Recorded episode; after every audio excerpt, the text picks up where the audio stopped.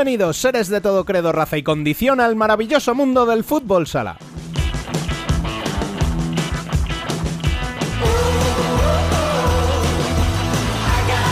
Arrancamos nuestro penúltimo programa de la temporada con todo cerrado en el futsal femenino y la final masculina ya configurada, donde Barça y Levante se enfrentarán por el título por primera vez en la historia. Historia que ha conseguido el conjunto de Diego Ríos al clasificar a su equipo por primera vez para la Champions de la próxima temporada. Pero además de hablar de la final masculina, debemos cerrar el año en femenino entregando la primera edición de los premios Ellas son Futsal, sección por la que pasarán las mejores de este año para conocer de primera mano sus impresiones de su gran temporada.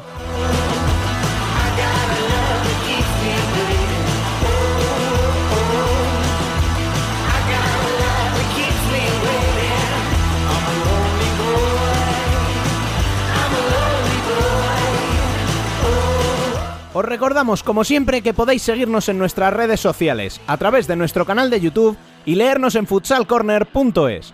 También podréis uniros al debate en Telegram o enviar vuestras sugerencias y críticas por correo electrónico a futsalcorner.futsalcorner.es.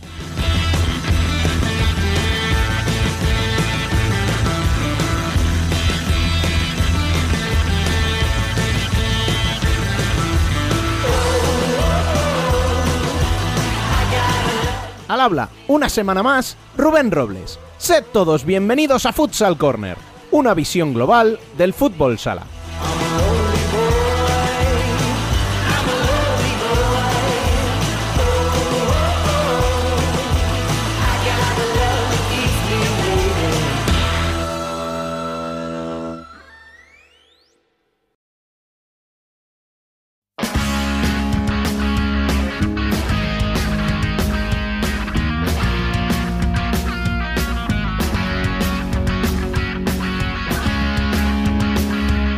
Las noticias.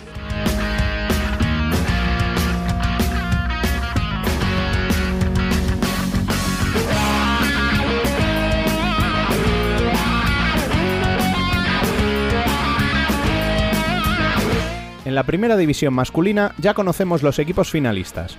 A Barça, clasificado hace casi una semana, se le une Levante que venció en el encuentro de este domingo por 4 a 1 a Viñalbal y Valdepeñas. Los de Andreu Plaza serán cabezas de serie y disputarán el primer partido en el Palau el próximo jueves a las 8 y media con las cámaras de Teledeporte como testigos para disputarse el domingo el segundo encuentro de la final en Paterna a las 8 de la tarde retransmitido por Gol, quedando el tercer partido de ser necesario para el miércoles 30, de vuelta en el Palau y Teledeporte, con horario aún por determinar. Recordemos que los culés llegan a la final después de remontar en cuartos ante Inter con el que perdieron 2 a 5 en el primer encuentro, vencieron por penaltis el segundo y se impusieron por 5 a 2 en el tercero y definitivo, mientras que en semis vencieron en dos partidos a Palma Futsal, ambos en la prórroga, después de acabar el tiempo reglamentario, con empate a 2 en Somos y 4 en el Palau.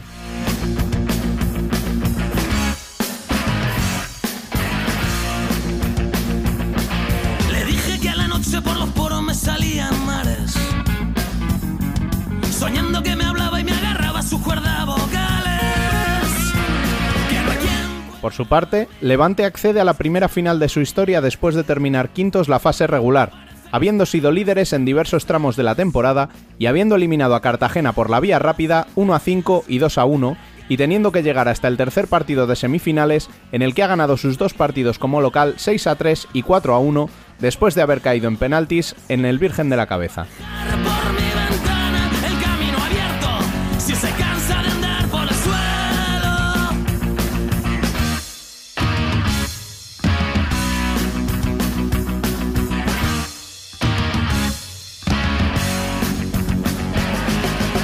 En femenino, y tras la disputa hace ya ocho días de la final en la que Burela se proclamó campeón de liga, nos quedaban por dilucidar las dos últimas plazas de primera división. Un play-out disputado a partido único en el Esperanza Lag de Elche, que dejó como grandes vencedoras a Peñas Plugues, que venció por 3 a 2 a Colme Futsal y mantienen su plaza en la élite, y a Juventud Telch, que se impuso en la prórroga a Viajes Amarelle y es nuevo equipo de primera. Con esto se pone punto y final a la temporada en la primera división femenina.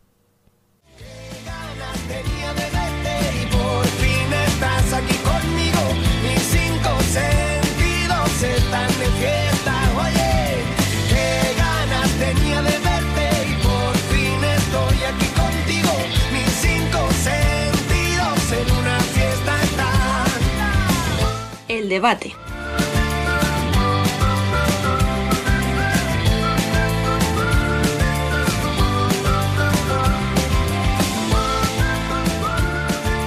Bueno, pues ha costado más de lo que esperábamos, pero ya tenemos configurada la final entre Barça y Levante. Y para hablar de lo que dieron de sí las semifinales y lo que esperamos de esta gran final, que además arranca ya este mismo jueves, tenemos que saludar de nuevo a Dani López, muy buenas, Muy buenas, chicos. E incorporar una semana más a Bielizque, muy buenas. Muy buenas, ¿cómo va? Y además tenemos en este penúltimo debate de la temporada a dos grandes amigos como Nano Calvache, muy buenas, mister, Hola, buenas tardes a todos. y a Marcos Angulo. Bienvenido, mister, también. Hola, buenas tardes, Rubén. Bueno, vamos a empezar analizando la semifinal que nos pilla más lejana, pues hace ya casi una semana que terminó. El Barça se clasificó por la vía rápida después de dos victorias en el tiempo extra de ambos partidos. Eh, empecemos por el eliminado, Biel. Palma cae una vez más en semifinales. ¿Qué faltó esta vez? Eh, yo creo que agradecí ese, segundo partido del Levante Valdepeñas que permitió que esto se esté grabando hoy y no el día de la eliminación de Palma, porque sinceramente no sé qué hubiera dicho ni qué han, no sé. Eh, otro año se te queda cara de tonto porque es- incluso puede que duela más, porque es la mejor liga regular de tu historia, es una liga regular espectacular, parece que este sí que puede ser el año y otra vez. Em, que ha fallado? Pues lo mismo que ha fallado el día de Uma en Copa del Rey, lo mismo que falló en, contra Inter en la Copa de España, esos tres minutos fatídicos que fueron el 3-0, Eh, lo mismo que falló el día de Burela, que era la antesala de esos cuartos de playoff que hubiera sido quedar primero de liga regular y que ok, ahora a priori eh, es muy fácil.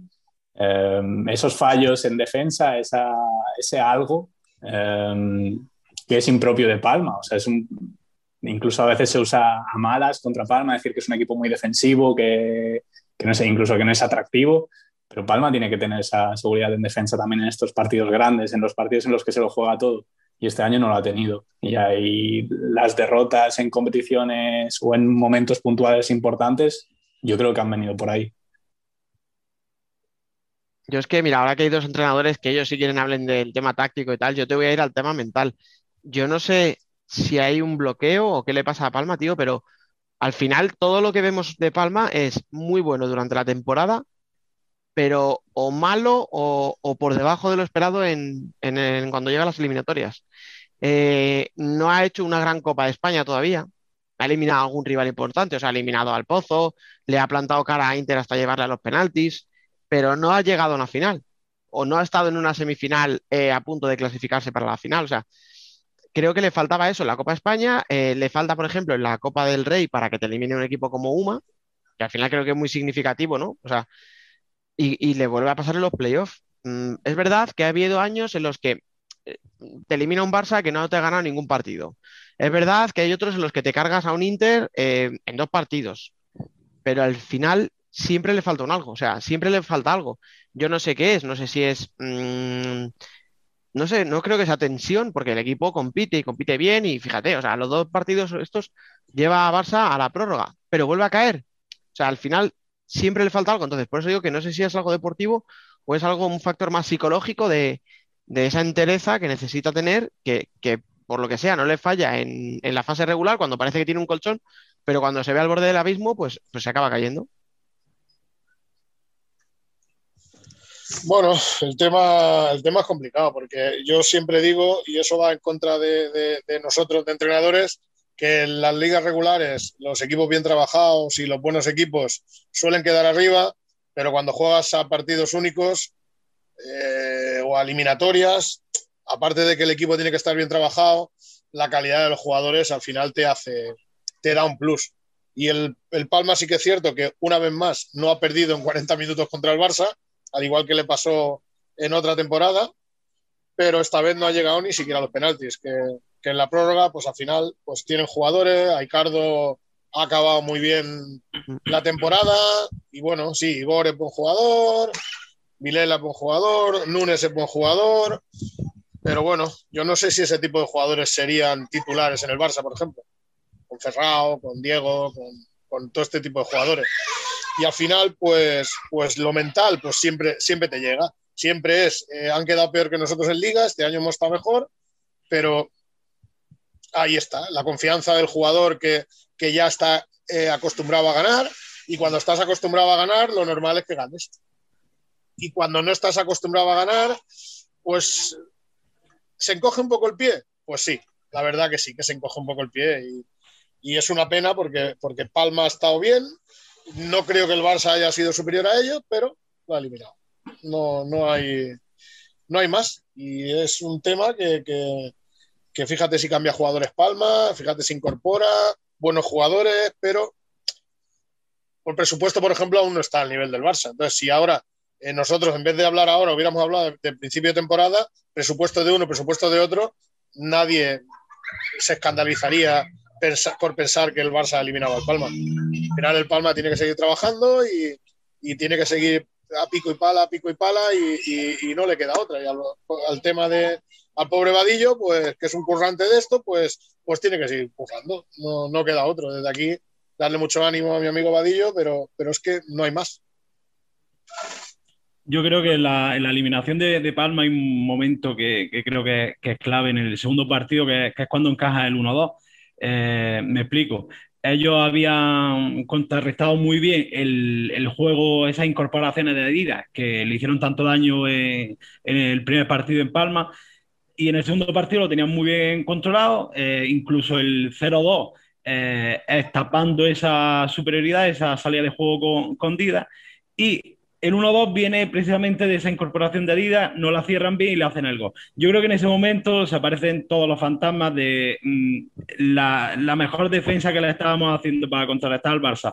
Se nos ha ido a pique, eh, se nos han puesto un gol, quedan 19 minutos de partido y, creo que ahí le, aparecieron todos los fantasmas de, de esas eliminatorias pasadas y ahí cuando dio ese pasito atrás que, que- se le va la eliminatoria, que del 0-2 se le pone un 4-2, de tener un partido que yo creo que lo tenía totalmente controlado, eh, lo obliga a dar el Barcelona ese paso atrás y a ellos le, entra ese, ese bloqueo de, de, de piernas, es lo que decía Marco. Eh, tú puedes estar muy bien mm, trabajado tácticamente en todos los aspectos, pero hay equipos que tienen una, una barrera en, en algún aspecto, como por ejemplo este año muchas veces lo hemos comentado con, con Industrias, con, con ese último minuto que, que parece que, que no eran capaces de, de- de agarrar los partidos.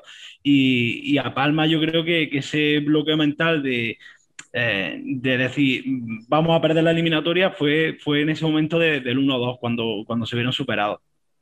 Pasa que tú fíjate que siempre hay un algo, o sea, en el primer partido, yo me acuerdo que en la previa de, los- de las semis decíamos, hostia, Palma tiene que aprovechar sí o sí el primer partido. Barça va con un día menos de descanso, va con bajas y le falta algo. ¿El qué? No saben detener a Didac, no sabes frenarle, venga, vale. En el segundo que fue, fue totalmente distinto, o sea, fue la ventaja que no sabe administrar. O no puede, porque al final, vale, de acuerdo, si Barça tiene un potencial enorme, ¿no? en ataque, no, no lo vamos a descubrir. Pero siempre hay algo, y eso es a lo que yo voy, Dani, pero Dani, perdona, es que hay equipos que las lesiones les trastocan mucho los planes. Al Barça a veces les hacen un favor, porque hacen jugar a jugadores que normalmente no juegan y son jugadores con mucha calidad. Es que eh, es fastidioso decir eso, pero es que al final cuando se te lesiona alguno de los buenos o te expulsan a uno de los buenos y sale Mateus que, que no juega y te hace dos goles.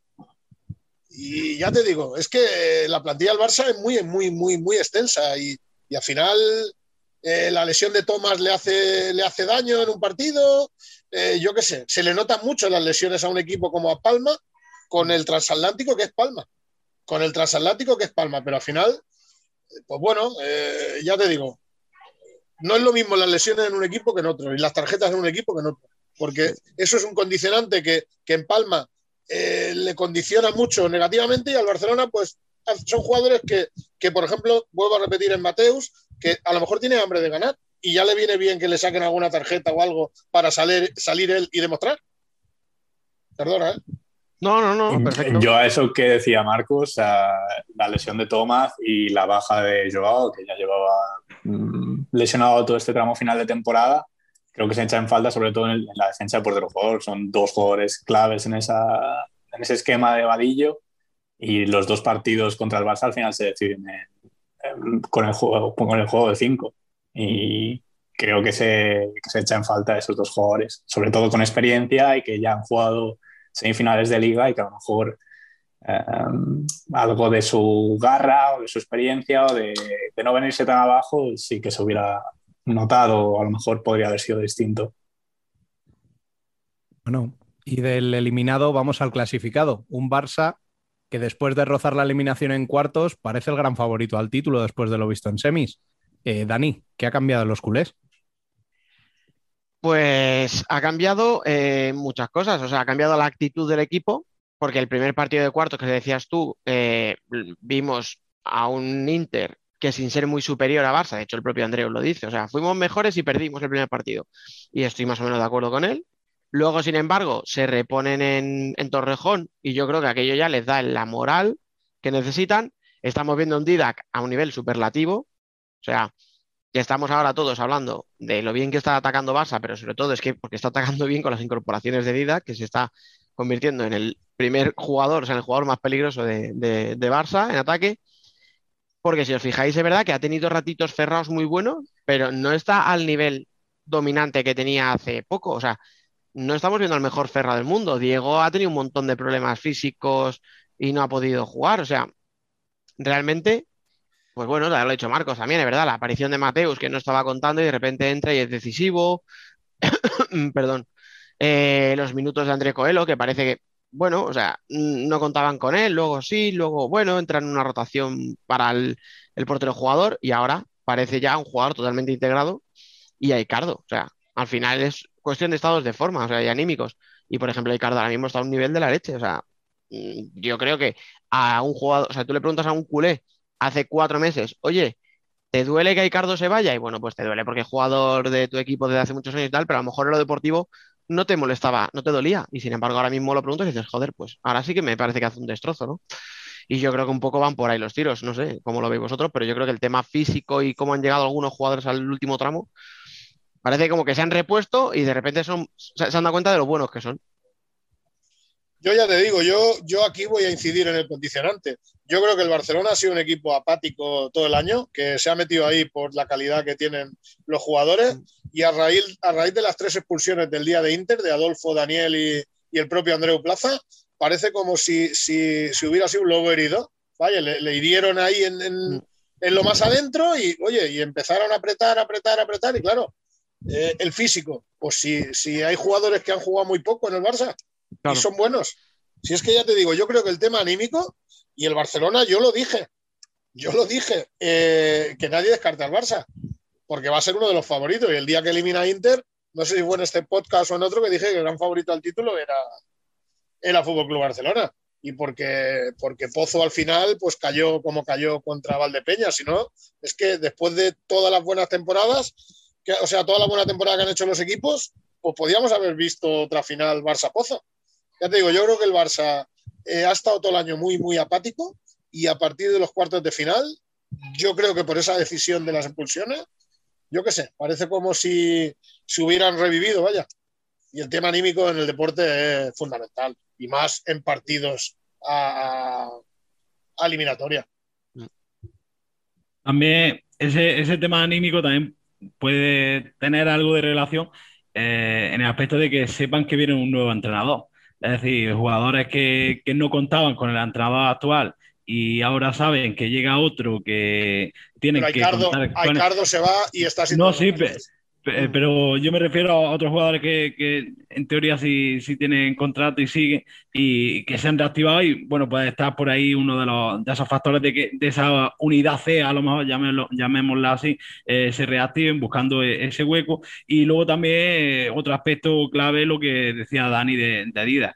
Si con la calidad de, de, jugadores que tiene, encima tú le sumas esas superioridades con más metros, que no es la típica superioridad de portero jugador, que ya el equipo eh, se encierra, te defiende en 15 metros o menos, eh, pues si la estás defendiendo al Barça en, en 30 metros, por poner un, una distancia y ya te crea esa superioridad y más en el estado de forma que, que está Adidas, pues, pues le, le, da un arma más que, que antes no, no, la utilizaba o no sé por, por, el motivo que no le daban tanta, tanta importancia a esa situación. Y ahora la ejecuta a la maravilla y le está viniendo muy bien. Y es que es lo que decía, es que eh, suena fuerte, pero es que uno de los jugadores más importantes a nivel ofensivo a día de hoy en el Barça es Dida.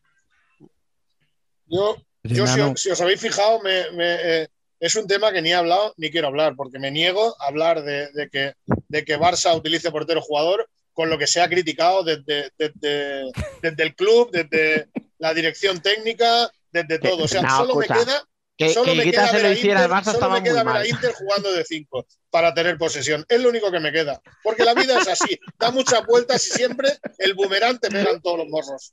O sea que me niego a hablar del portero jugador del Barça, por muy bien que lo esté haciendo. Que lo está haciendo muy bien, pero me niego. Escucha, no estarás insinuando que como Barça se, que- se quejó tantísimas veces de sus duelos contra Cairá de que No, no, no, lo estoy insinuando. No, lo estoy insinuando, lo estoy diciendo claramente y abiertamente. Que me niego a hablar de ese tema. De lo bien que lo hace, porque lo hacen bien. Ya, igual que lo hacía muy bien Cairá con Higuita, ¿verdad? Cuando se Vale, enfrentaba pero entonces Barça. estaba mal hecho. No, pero ahora la norma no. ahora la- No, a ver, si es que es un tema al final. Si es solo que me queda ver a. Inter, solo me queda ver a Inter jugar portero jugador de posesión. En un Es partido de Champions que gane y me 2-1. podré morir tranquilo. ¿Verdad? En un partido de Champions que vaya ganando 2-1, por, por, por decir. Pero si es que, no sé, si es que de verdad, el tema del portero jugador es, es, es tan evidente que es una superioridad que si tienes un portero que sabe hacerlo como diga, eh, es de necios, tío, no aprovecharlo. O sea, si es que es evidente. Y dicho esto, por ejemplo, Palma no se ha quejado ni una sola vez, igual que no se quejó nadie en Inter cuando se lo hicieron. O sea, quiero decir, es una, no sé, es un- una, una oportunidad más que te de, da. Inter, el- de Inter sí se quejaron, ¿eh? Hace años, ya te lo digo yo. No, no, no, hablo ahora, hablo ahora.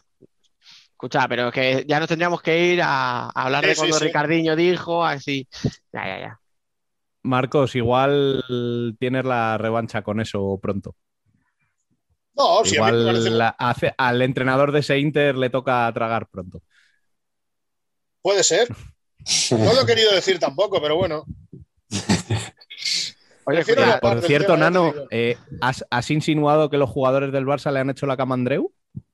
No, ¿Puede no, ser? no, no hacerle la Ah. cama, sino que, que al, eh, al conocer ya la noticia oficial de que no iba a continuar ese entrenador, que no le estaba dando esas oportunidades, eh, ese jugador también anímicamente eh, puede sentirse más cómodo diciendo, oye, viene otra persona que, que quizás sí confíe en mí. Y, y lo que hablábamos del estado anímico es muy importante. Si el jugador ahora puede sentirse mejor con esa nueva idea, ¿por qué no puede mejorar su rendimiento? yo también entendí, Yo- vamos, yo también- que hablabas, yo- yo hablabas también- de André Coelho y de Mateus, por ejemplo. que Sí, pero yo también- Joselito, a- por ejemplo, Joselito que no había, no estaba jugando ni un minuto y ahora en playoffs está teniendo oportunidades. Gente que, que eso que no ha tenido, es que era la unidad D. Y No, pero ahora yo sí también voy a está- defender. Yo te- te- tengo que defender a un compañero y amigo, porque Andreu todo no lo ha hecho mal. O sea, estado muchos años en el club, no te puede gustar su forma, no te puede gustar su manera de jugar. Él siempre ha sido un jugador, o sea, un entrenador ultra defensivo, tanto en, en Guadalajara como en Benicarló, como cuando estuvo en Industrias. O sea, eh, ha hecho cosas bien, ha ganado títulos. O sea, tampoco, si hay jugadores que no juegan, eh, eh, el entrenador no puede contentar a todo el mundo. Yo no estoy cada día para ver eh, lo que hacen cada, cada jugador en los entrenamientos. Y no quiero decir que esos jugadores entrenen mal, sino que al final el entrenador está para decidir y hay que respetar eh, el trabajo del entrenador. Ahora Andreu pues no va a seguir, pues no va a seguir, pero yo creo que tan mal, tan mal como la gente le tiene una manía, aquí en España también es muy fácil cogerle manía a la gente. Yo creo que Andreu pues, ha hecho su trabajo y ya está. Es que a uno le puede gustar más, a otro le puede gustar menos.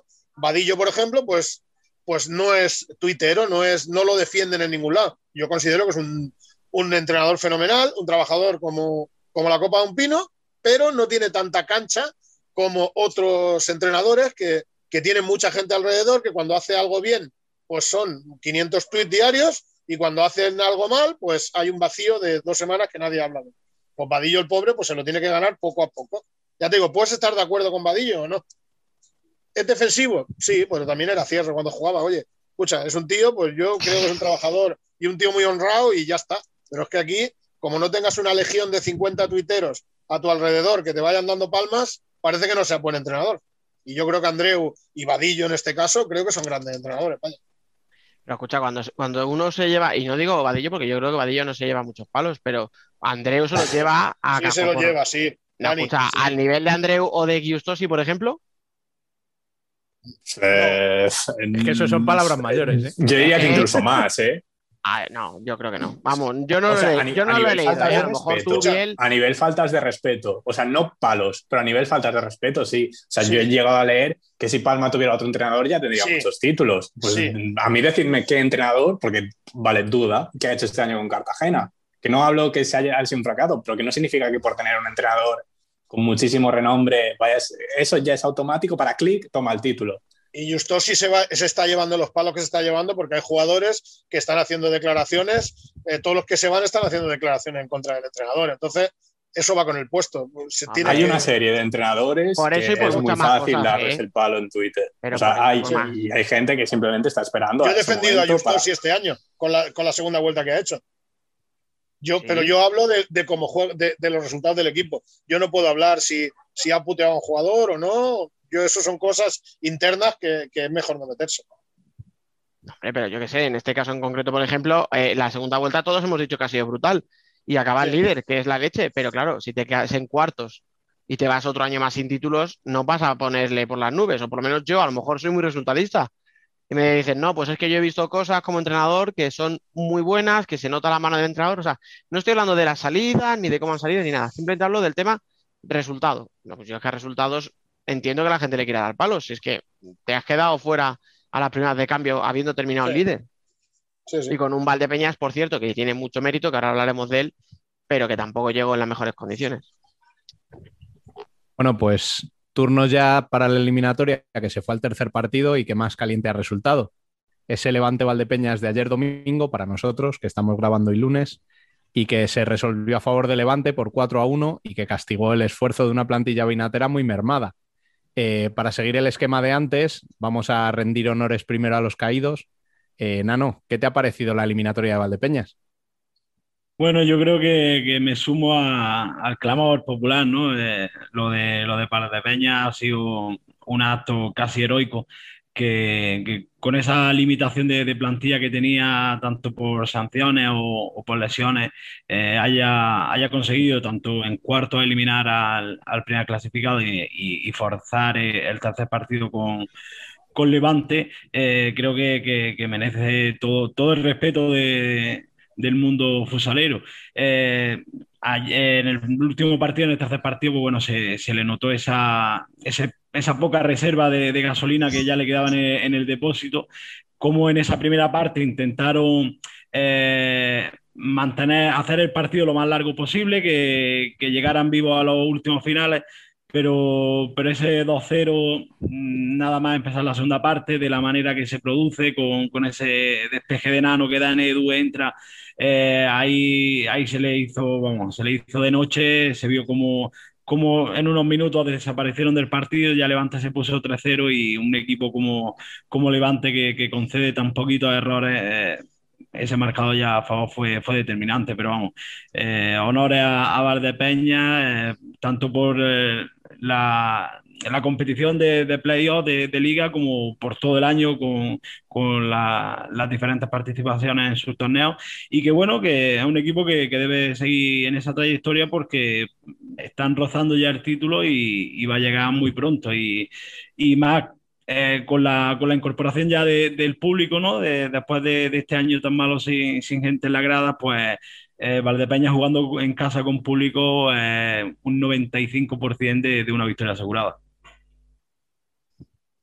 Yo creo que aquí hay, hay que rendir honores a todo el mundo, o sea, a la afición por lo que ha apretado y lo que ha animado, a David Ramos por, por la gestión que ha hecho y tal, pero sobre todo a los jugadores, porque al final, o sea, los que salen a la pista y los que se matan durante 30 minutos em, de media cada uno, pues al final son tíos como Nano, que no contábamos con él a lo mejor, ¿no? Que nos parecía un jugador como muy bueno, pues de segunda línea y tal, y ha hecho unos playoffs brutales, que se ha matado, o sea, que ha sido, vamos, el que ha sostenido prácticamente el equipo, que es que fíjate lo que estamos hablando de gente como José Ruiz, que a lo mejor sabiendo que se retiraba eh, ha hecho un esfuerzo ahí a última hora para aguantar.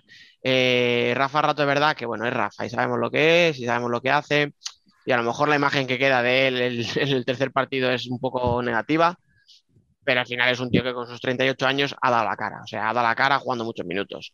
Chino no ha sido sus mejores playoffs, pero al final también ha estado ahí jugando. O sea, Catela, eh, no sé, yo creo, ya os digo, sobre todo me quedo con, con los jugadores por, por eso, por el esfuerzo que han tenido que hacer, sobre todo físicamente, para llegar vivos al último día. Y que es que, o sea, estamos hablando de un equipo que tenía cinco jugadores menos en el último partido. Claro, eso con un Levante que tiene 14 tíos que te mantienen todos un mismo ritmo, pues es muy jodido.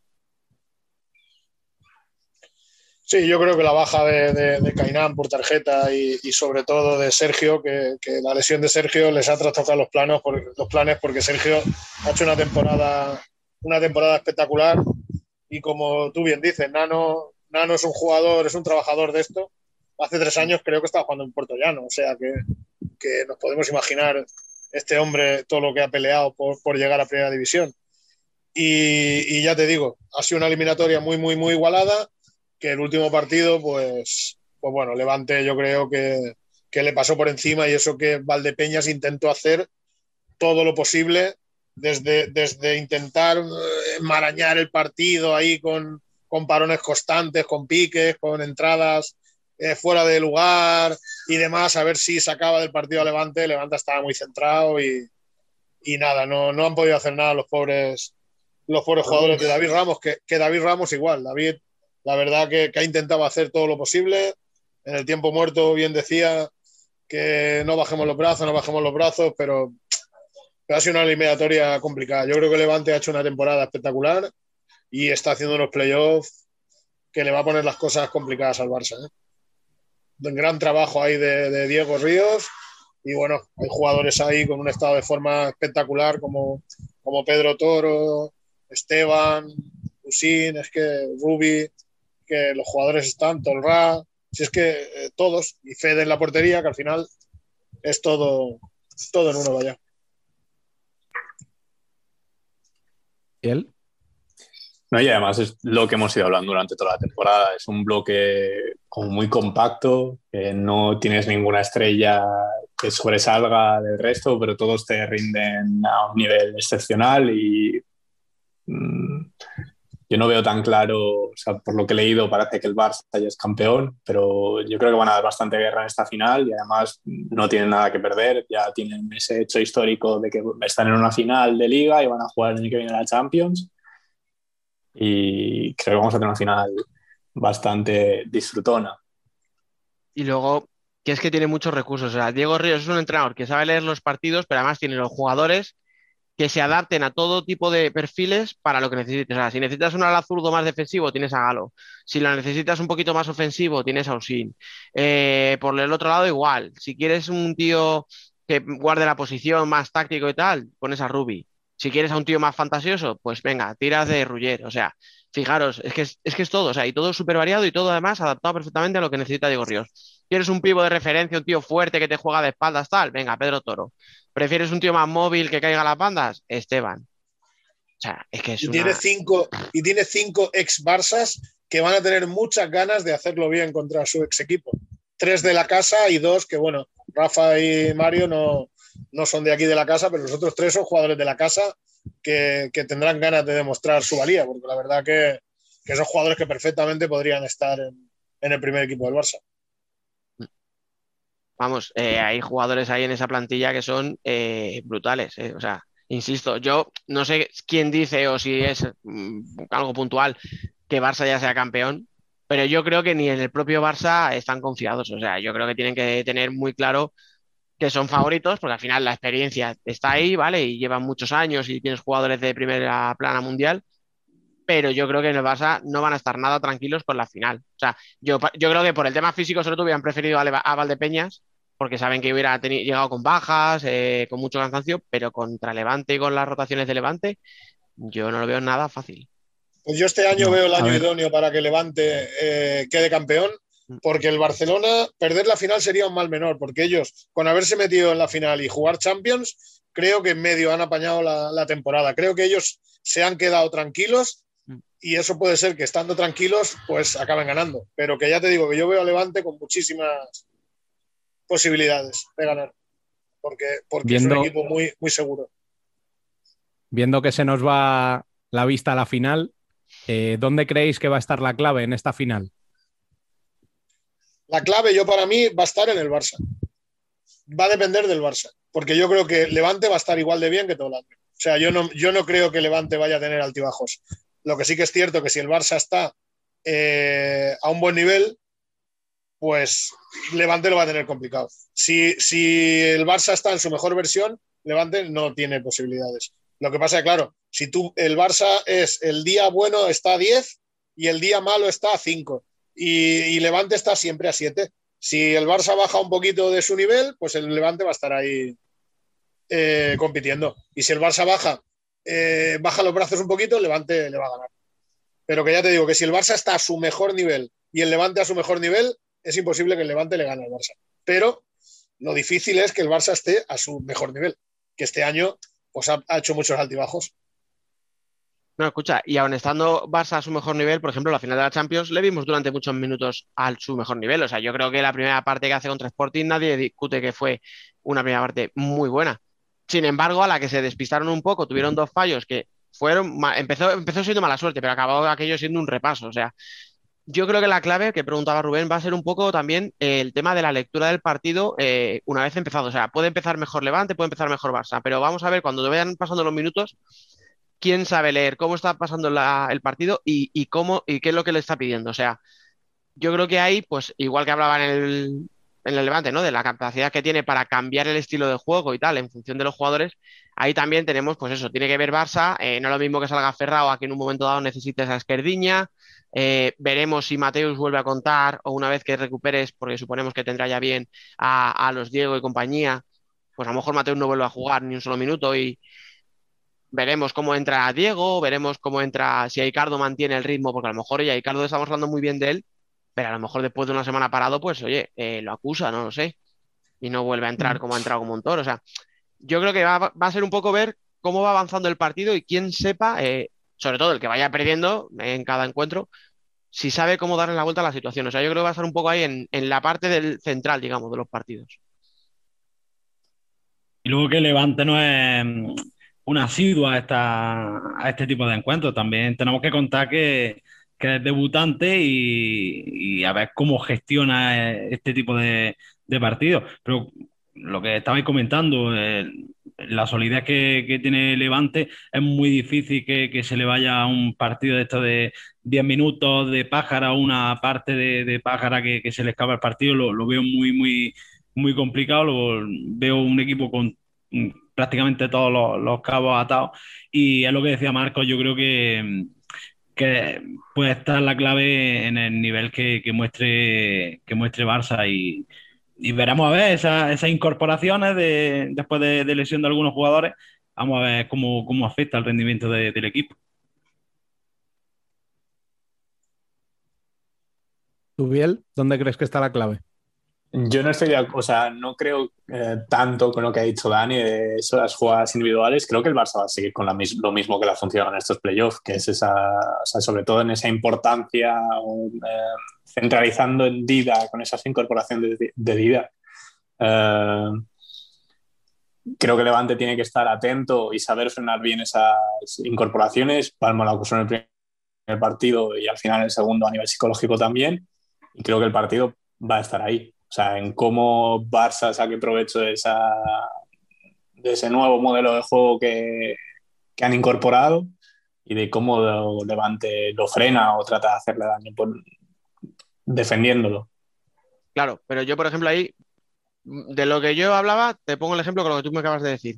Si Barça, por ejemplo, utiliza mucho a Didac y, y empieza a funcionarle bien, a eso me refiero yo con las opciones de Levante pasan porque eh, sepa parar Diego Ríos ese esos ataques de 5 y, y- y lo contrarresta de alguna manera, o saltando a la presión más arriba, o replegando de otra manera, o, ¿sabes lo que te quiero decir? O sea, a lo mejor Barça de repente le funciona muy bien, lo normal es que utilice mucho a Didac, pero lo mismo no lo utiliza, y a lo mejor Diego Ríos sí ha planteado un partido pensando en las incorporaciones de Didac. No, a lo mejor no, seguro, vaya. Esteban va a ir a la yugular de Didac, ya te lo digo yo, sí o sí. Y, Claro. y es. Va a ser, va a ser una, una bonita batalla. Yo la verdad que voy a disfrutar. Sí, Y no, se no, me ha no. olvidado nombrar a un jugador que, que va a ser clave y que está siendo clave en estos playoffs, que es Masi. El nivel de Masi está siendo brutal. Y, y a nivel defensivo, para este tipo de, de acciones, si sigue en este nivel, eh, vamos, es una bendición para Levante. Porque, vamos, eh, para mí, eh, junto con Dida, el mejor jugador de, de todos los partidos de, de playoff de, de todos los equipos. ¿eh? Brutal eh, el nivel que está mostrando en este playoff. O Sí, sea, además, de, además, de toda la además, temporada, ¿eh? la de- lo de Maxi, Maxi defiende en el sitio hacia donde Didac se perfila para chutar y ayer en dos saltos defensivos de él, en uno es el 10 metros ese justito que hace Sí. y el otro es un robo que, que Esteban mete el balón, mete el gol y son saltos defensivos de él. Ya te digo, yo creo que va a ser una bonita batalla y pasa que, que en el duelo de Maxi con, con Ferrao en el, en el ataque posicional ya no está tan, tan claro. Claro. Bueno, pero yo creo que la, ahí la falta de Arasa, la falta de Arasa, con Arasa eh, igualarían más el tema, pero Arasa con la lesión y, y demás, Maxi se, tiene, se va a tener que, que desfondar con Sí, pero-. Escucha, tendría que defenderle de otra manera. A lo mejor él no puede ir al cuerpo a cuerpo como hacía, como haría Arasa, pero a lo mejor sí, pero vamos, estoy seguro de que va a intentar anticiparse en muchas. Ahora la cuestión es ver si Ferrao es capaz de. Hostia, eh, eh. poca gente veo, poca gente veo yo en el mundo para anticiparse a Ferrao, ¿eh? No, no, no, no digo que lo vaya a hacer bien, digo que Ya, ya, yo creo que lo que tendrá que intentar no va a ser cuerpear, a- o sea, aguantarle cuerpo a cuerpo, tendrá que intentar anticiparse. Ya. Que eso tiene un peligro, obviamente, que es que como te salga mal, eh, le dejas No, solo. lo que pasa es que yo me imagino que Diego pues, será inteligente, presionará al Barça muy arriba para que su equipo esté, esté muy separado y, y le puedan llegar ayudas rápidas. Yo qué sé, ya te digo que, que- que se va a ver un partido bonito, seguro. Pero que el tema de Didac, seguro que desde, desde ya, eh, desde ayer, nada más acabar el partido, ya Diego estaba pensando en cómo defender a Didac. Sí, va a ver, a ver, de todas formas es, es lo que decía, o sea, va a ser un partido de muchas variantes, o sea, pueden cambiar de sistema, pueden atacar con jugadores de perfiles muy distintos, o sea, lo mismo luego nos sorprende y nos encontramos una final en la que se decide todo, pues en dos partidos con resultados muy, muy, muy, muy claros, pero vamos, a priori, en- si nos dicen en septiembre la final es un Barça-Levante, todos hubiéramos dicho, bueno, esto se lo lleva Barça seguro, y yo creo que ahora, sin embargo, viendo a este Levante y viendo lo que es capaz de hacer, yo creo que no lo tenemos tan claro. Yo espero estar el miércoles de, de la otra semana en el Palau viendo el tercer partido. Ya, ya que estamos, que disfrutemos. Yo no, no- no me opongo a ello, pero yo voy a verlo desde la playa, si te parece bien. Bueno, pues si os parece, eh, vamos con nuestros pronósticos. A ver, os voy a pedir quién gana en cuántos partidos y el MVP de la final. Dani, arrancas tú. Joder, qué marrón. Venga, va. Eh, pues como hemos venido a jugar y ya estamos en veranito, el picorcito y tal, venga, Levante en tres partidos y MVP Esteban. A tomar por saco. Ahí. Nano, Levante 3 Masi. No te creo. Yo, yo que he dicho Levante pensando que iba a ser el único. Marcos, yo ya me gustaría que fuera Esteban porque, porque le tengo mucha, mucho aprecio, mucha admiración al chico, pero yo apuesto por, por el Barça dos, tres partidos y Didac. Biel, Yo estoy con Marcos, Barça, dos partidos y MVP Didac. ojo. Bueno, o sea, aquí uno lo ve muy favorito. Vale, vale. Que, que conste que en el juego este que hizo Daniel puse que el campeón, el campeón era el Pozo y lo eliminé a la primera de campo. Bueno, pero escúchame. No, no, no te, no, te, no te pongas esas medallas. Y aquí el gafe oficial soy yo. O sea, no puedes hacer nada para quedar peor que yo. Enhorabuena al Barcelona por el título de liga. Efectivamente. Esteban se lesiona en el minuto uno, ya verás, ya verás. Sí. No, no, no, no. Con lo que soy. Es un chico, Esteban es un chico que se merece todo lo bueno que le pase, porque es un chaval espectacular y un trabajador incansable. Mm. Ya te digo, se merecería. No, mira, te lo compraría también. Tres Es más, partidos y Esteban. Te digo una cosa, si no, o sea, si lo ganase Levante, que ahora ya de verdad lo veo muy complicado, pero yo de verdad creo que le puede dar la sorpresa.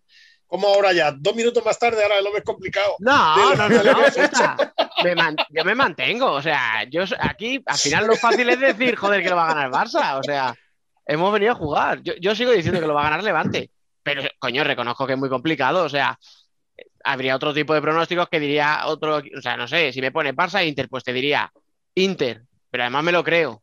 En este caso digo Levante y bueno, pues me cuesta creérmelo yo mismo, pero, pero lo mantengo. Y ya iba a decir otra cosa.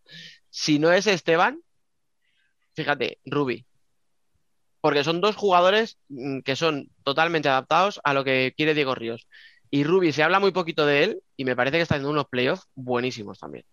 Sí, pero Ruby, Ruby es un chico que, que lo hace genial, pero para ser MVP a tres partidos es complicado. Porque es un tío defensivo, que en ataque también, ¿no? Que juega bien, pero que, que es de otro perfil. Esteban, pues, pues está a tres goles de Drajowski para quedar máximo goleador de la liga. Es un tío más vistoso. Entonces, es más fácil que el MVP se lo den a un jugador más vistoso que no a un trabajador. Es raro que a los trabajadores, injustamente, porque eso es injusto, pero es raro que a los trabajadores les den en los MVPs. De hecho, yo creo que estábamos más o menos, ¿no? Todos que cuando, cuando llegó Ruby hace ya un par de años o cuando llega Esteban este año, no parecían el fichaje estrella, digamos, del equipo. O sea, había otros tíos con mucho más nombre. Pero sí que se han impuesto y yo creo que ahora mismo todo el mundo tiene claro, o sea, no te voy a decir que sea mejor que Usin o que sea mejor que Ruyer, sino que es lo que están aportando está muy Y te digo una cosa, si el Levante ganara la liga, el MVP se lo debería llevar Diego Reyes. Y a mí me parece un pedazo de entrenador brutal, o sea, no te lo voy a discutir nunca. Yo no, yo no hablo ni es porque se lo ha ganado. O sea, si el, el Levante ganara la liga, el MVP se lo debería llevar Diego Reyes. El Time Force sería Diego Reyes. Joder, qué antiguo, macho. Digo lo del Time Force, digo lo del Time Force para que mi amigo Miki lo escuche. Claro, bueno, pues ya está, no voy a decir nada de antiguo ya, porque luego me va a pegar la bronca.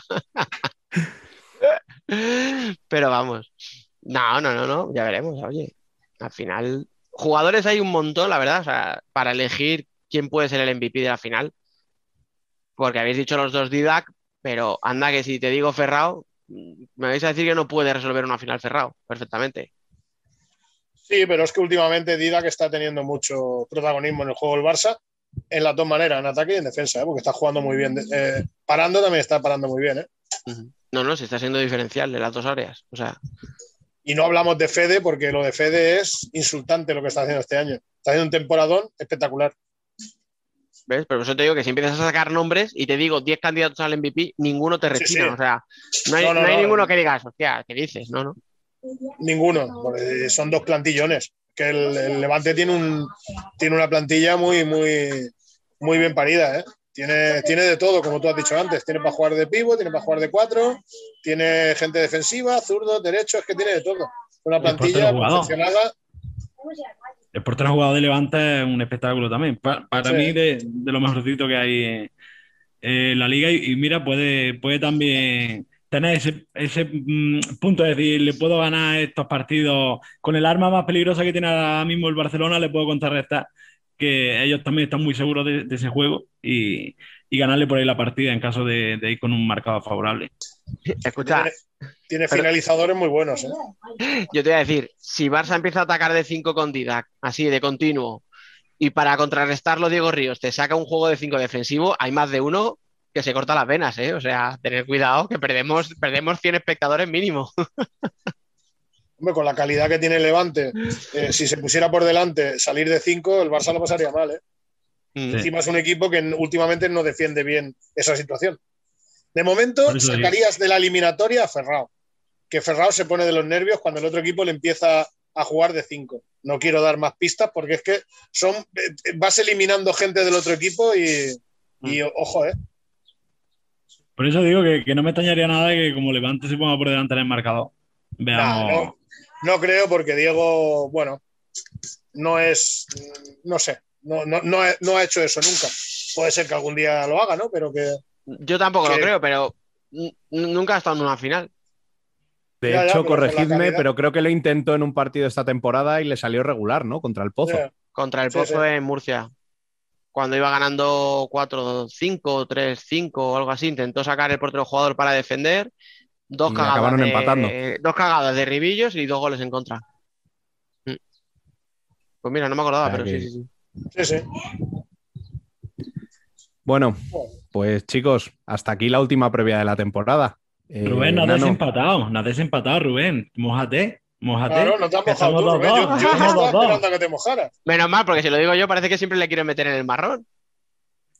Pero yo vengo aquí a moderar, yo no. Ah, qué moderar, ni qué Y moderar. hablar de tu libro. Tú has venido a hablar de tu libro. Pues a ver, a mí el corazón me pide Levante, así que voy a decir Levante y en dos partidos. Ahí. Y el MVP, eh, pues se lo voy a dar a Ribillos, venga. Hostia, va fuerte, ¿eh? Por eso, por eso del morbo y tal. Hay, hay unos cuantos, ¿eh? Que van a dar morbo como, como gane el Levante. Sí, sí. Hombre, Ruller, Mar y Esteban, yo ya te digo, siempre salen a tope, ¿no? Pero que, que esta vez van a salir con más ganas aún. Mm. Mm. No tienen nada que demostrar por eso ninguno de los tres, ¿eh? Porque, porque han hecho una temporada espectacular. Totalmente. Bueno, pues como decía, hasta aquí la última previa de la temporada. Eh, Nano, Marcos, eh, ha sido un placer coincidir con vosotros en tantos programas esta temporada. Eh, y espero que si no hablamos en los próximos días, paséis un gran verano y volveremos a escucharnos en septiembre. Bueno, habrá que hacer un, un- un programa de la final, ¿no? Aunque no venga yo invitado, porque si no en el coche, yo hasta agosto no pillo vacaciones, necesito podcast para escuchar.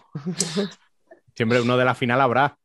Lo que no sabemos es quién vendrá de invitado, pero Vale, vale. yo por si acaso me despido, no sé a qué. Vale, vale. Sí, sí. Yo me voy a despedir hasta yo, no voy a ser que no venga. Nada, que, que un placer haber estado otra temporada más por aquí con vosotros y, y nada, que desearos buen verano, que, que descanséis, que disfrutemos de, de esta final y nada, a cargar pilas, que, que ya mismo tenemos ahí la siguiente temporada, el Mundial y, y nada, hay que, hay que seguir dando caña. Sobre todo no dejéis esto, no dejéis esto, que hay mucha gente que, que escuchamos y que, y que la verdad que yo sé que os cuesta mucho tiempo y, y demás, pero, pero no lo dejéis, por favor. Muchas gracias por, por habernos tenido amenizados todos los días entre semana con vuestros podcasts y vuestras opiniones. De verdad que muchas gracias.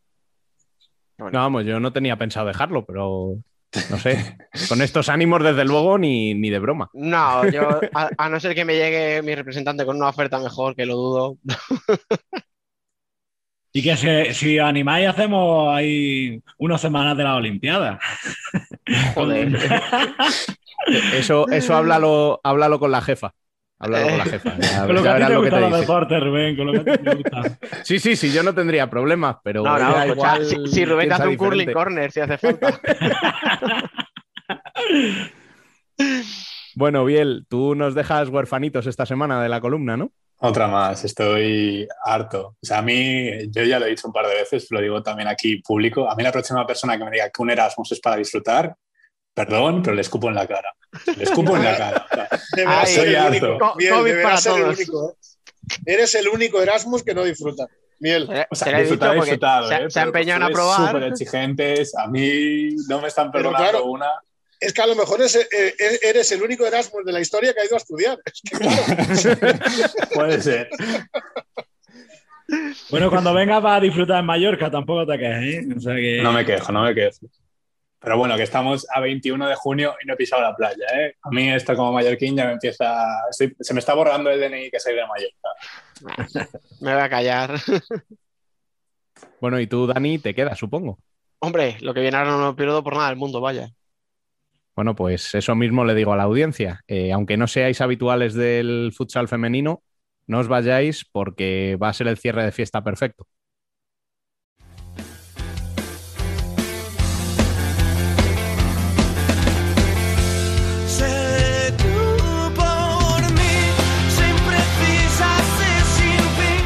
Nosotras también somos futsal.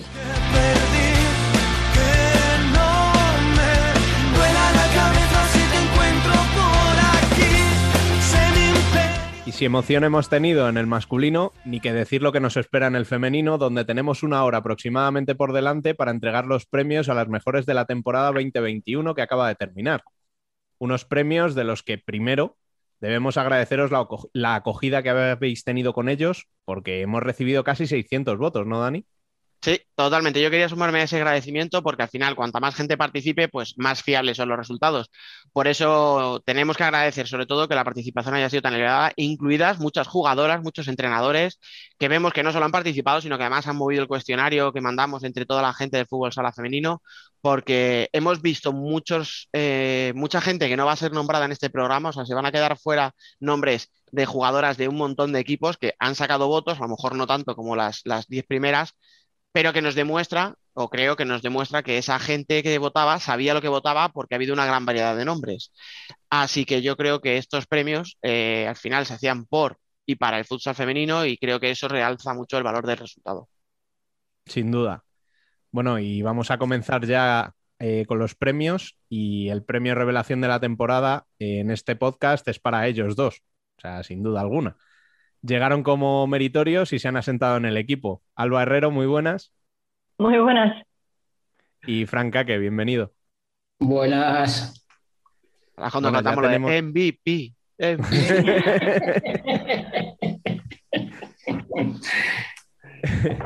Teniendo cubiertos nuestros puestos, es el momento de empezar a repartir premios. ¿Queréis decir algo antes de empezar? No, yo quería. Qué raro que nos estemos, eh, como siempre, solapando. O sea, esas cosas Hombre, no las vamos a mejorar nunca, ¿eh? Eso da igual los años que Eso pasen. para la siguiente temporada. Eh, bueno, o, o para la siguiente, ya veremos. No, yo quería, además de lo que ha dicho Dani, puntualizar tanto jugadoras y entrenadores como equipos, que también bastantes equipos lo han compartido en su Twitter y, y es de agradecer que se hayan involucrado para, para que estos premios pues sean un poco esa representación de, de esta temporada de, del futsal femenino. Así que de verdad que, que muchas gracias. Pues sí. Bueno, pues vamos a empezar con los premios ya eh, en sí, después de este agradecimiento. Eh, empecemos por la categoría de sexta mejor jugadora. Esa en la que pedíamos que votaseis a la jugadora que sin ser titular indiscutible o sin acaparar los focos de las más grandes, eh, siempre cumple con un rendimiento excelente. Y es por esto que hemos tenido que anular votos para gente como Peque, Cristina o Anita Luján, que son claramente jugadoras que no pueden participar en esta categoría por ser, vamos, puntales absolutos de sus equipos, ¿no, Dani? Totalmente, claro. Es que es, importante destacar que ahora habrá jugadoras que digan, pues yo voy a votar a no sé quién, ¿cómo no va a estar en ese listado? Pues porque no, es- no creemos que sea, pues lo que has dicho tú, una jugadora de banquillo o una jugadora que a lo mejor no ocupa el primer, la primera plana. Y sobre todo, quería decir que me resulta muy llamativo y deberíamos recordar en esta primera votación que se cerró antes de los playoffs. O sea, los resultados que vamos a ver se hicieron antes, con lo cual no ha habido influencia para que no hubiera más méritos de las cuatro que participaban en los playoffs que del resto. O sea, todos en base a lo que hemos visto en, la fase regular. Y ahora eh, la gente que nos escucha entenderá por qué lo estoy diciendo. Bueno, pues vamos ya con el top 10 de este, de este premio, que arranca con Lara Balseiro, con siete votos. Empatadas con ocho quedan Marta de los Riscos y Elena Aragón. Con 10 empatan en el sexto puesto María Sanz y Cels, mientras que el quinto es para Irene Córdoba con 11. Cuarta, Luisa Mayara con 13 y aquí voy a parar un momento. ¿Alguna sorpresa hasta aquí para alguno? No, Eh, para mí no. A mí, a mí me sorprende, va a decir que me sorprende que Marta de los Riscos y Elena Aragón tengan los mismos votos. O Eh, sea, porque sí me sorprende, pero porque no porque una sea mejor que la otra, ni- sino porque una ha jugado más que la otra. O sea, una sí yo. que ha sido más, más determinante en su equipo. La Marta de los Riscos ha, sido, ha hecho un temporadón y ha sido muy importante Roldán, es máxima goleadora, si no me equivoco. Sí. Y Elena Aragón ha jugado poco. O sea, sí que es cierto que cada vez que ha jugado lo ha hecho bien, al menos para mí. creo, pero- perdón, sí. que te interrumpa un segundo, creo que el otro día dijimos que era la máxima goleadora del equipo y me parece que le leí un tuit a Roldán que era Lola, Era Lola, vale. creo. ¿Vale? Vale, Lo cual no pero- quita ningún mérito a, a- Marta, pero bueno, que quiero corregirlo porque creo que lo dijimos mal el otro día, ya que Sí, ha sí, salido. pues volvemos a pedir perdón a Lola. Pero, ¿sabes? Me refiero que me sorprende. Y lo que no me sorprende es que Luisa Mayara tenga tantos vo- votos, porque sí que es cierto que igual a principio de temporada no pensábamos que fuese a jugar mucho, pero debido a las lesiones que ha tenido Burela, ha hecho muy buena temporada. Ha sabido, ha sabido suplir, la verdad. Sí, yo estoy contigo en todo. Mira, igual que me sorprende, por ejemplo, de Elena Agón, yo ya lo he dicho varias veces en este programa, a mí me gusta mucho, pero es verdad que ha jugado muy poquitos partidos, ha jugado partidos en los que, pues básicamente quería dar descanso a las mm, principales o en los que más o menos eh, pues el partido iba bastante destacado para su equipo. Y sin embargo, eh, Riscos, ¿no? O sea, ha jugado los partidos gordos, ha estado en los momentos clave del equipo, pero bueno, oye, al final esto también van gustos, o sea, que yo, yo lo entiendo, ¿eh? O sea, a mí cuando leí que estaba ahí Elena Aragón en el top 10 dije, mira qué bien, o sea, eh, no soy el único que tiene la pedrada. Y lo de Luisa, por ejemplo, es que es el ejemplo perfecto de lo de sexta jugadora, precisamente que estamos hablando en esta categoría. O sea, una jugadora que no es titular, que en condiciones normales pues habría sido eh, casi tercera rotación a lo mejor en el equipo, pero oye, aprovecha los minutos que tiene tal y sin hacer una temporada espectacular, es verdad que ha cumplido muy bien. Entonces yo, mm, la verdad es que me gustan mucho la- los nombres que hasta aquí, hasta este momento, la verdad. Bueno, pues seguimos con el podio, en el cual tercera es Judith Pedreira, de Ourense en Vialia, con 15 votos. Segunda es Lola Martínez de Roldán, con 23.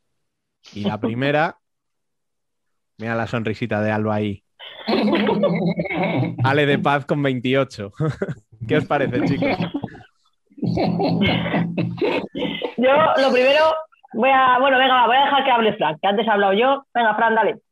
No, yo, a ver, a mí me parece la mejor sexta jugadora de la liga. Es que además ha hecho, yo creo que si, si no me equivoco, los últimos 3-4 meses, sea, bestial. El final que ha tenido de temporada, Ale de Paz. O sea, es que ha- si lo ponemos a mirar fríamente y estadísticamente, ha sido más decisiva que Peque en Burela. Y es mucho decir. o sea, De hecho, escucha, si se le puede buscar un pero al premio, es que ha, ha- ha terminado tan bien que ya ha acabado siendo titular. Sí, o ya- sea, ya no, ya no es esta. ya no- sí, sí, o sea, ha, ha hecho un buen fin, o sea, un sprint final tan bueno que ya incluso ya entra a la categoría de titular. eh. Pero bueno, sí. a mí me parece que ha hecho muy buena temporada y si os fijáis, Lola, que la segunda, precisamente por lo que es que no quería desvelarlo antes, Sí. pero ahí lo tenemos. o sea, Ahí, ahí está, ahí está. y ella sí que cumple con el rol porque no llegó a, a Roldán como indiscutible, o sea, venía de la UCAM y venía a jugar bien, pero una- es una chica súper joven, o sea, todavía le quedaba mucho. De hecho, bueno, no me quiero adelantar. Eh, y, y Judith, yo es que tengo debilidad, o sea, a mí me encanta. Y de hecho que haya tres zurdas en la lista me encanta. Porque hay poquitas, pero mirad las poquitas que hay, qué calidad tienen. Sí, es que aparte Judith se ha echado el equipo a la espalda con las lesiones que ha habido en Orense. Ahí está. O sea, para mí me parece que, que Judith esté en esta top 3 es importante porque es- se ha echado el equipo. O sea, cuando ha faltado Mm. las- los grandes nombres de, de Ourense, ella ha salido al paso de vamos a intentarlo y, y era una, una chica que, pues de normal, no, si hubiese estado todos los, todas bien, no, no tendría tantos minutos.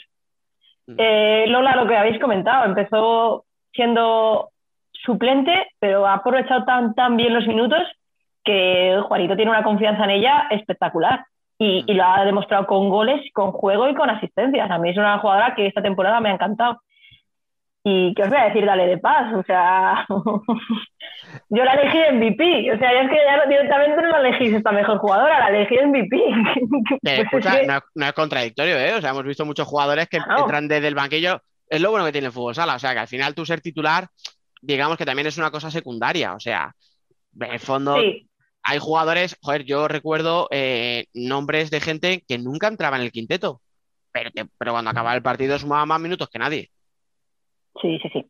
Sí, en fútbol sala eso es bueno si, si no eres portera, que igual no rotas tanto. Pero siendo jugadora no pasa nada, estar en el banquillo. está. nada. Fran con sus paros a telde y Alba con sus cosas de portera. Obviamente, por cierto, no hay ninguna portera en esta categoría porque lo de mejor sexta jugadora es un poco. Eh, No, Nada. En esta categoría os lo perdono. No pasa nada. eh, Era, yo creo que era, yo creo que han sido unas votaciones bastante, bastante razonables, teniendo en cuenta que era una votación abierta y que la gente podía votar a quien le diera la, la gana. O sea, sí.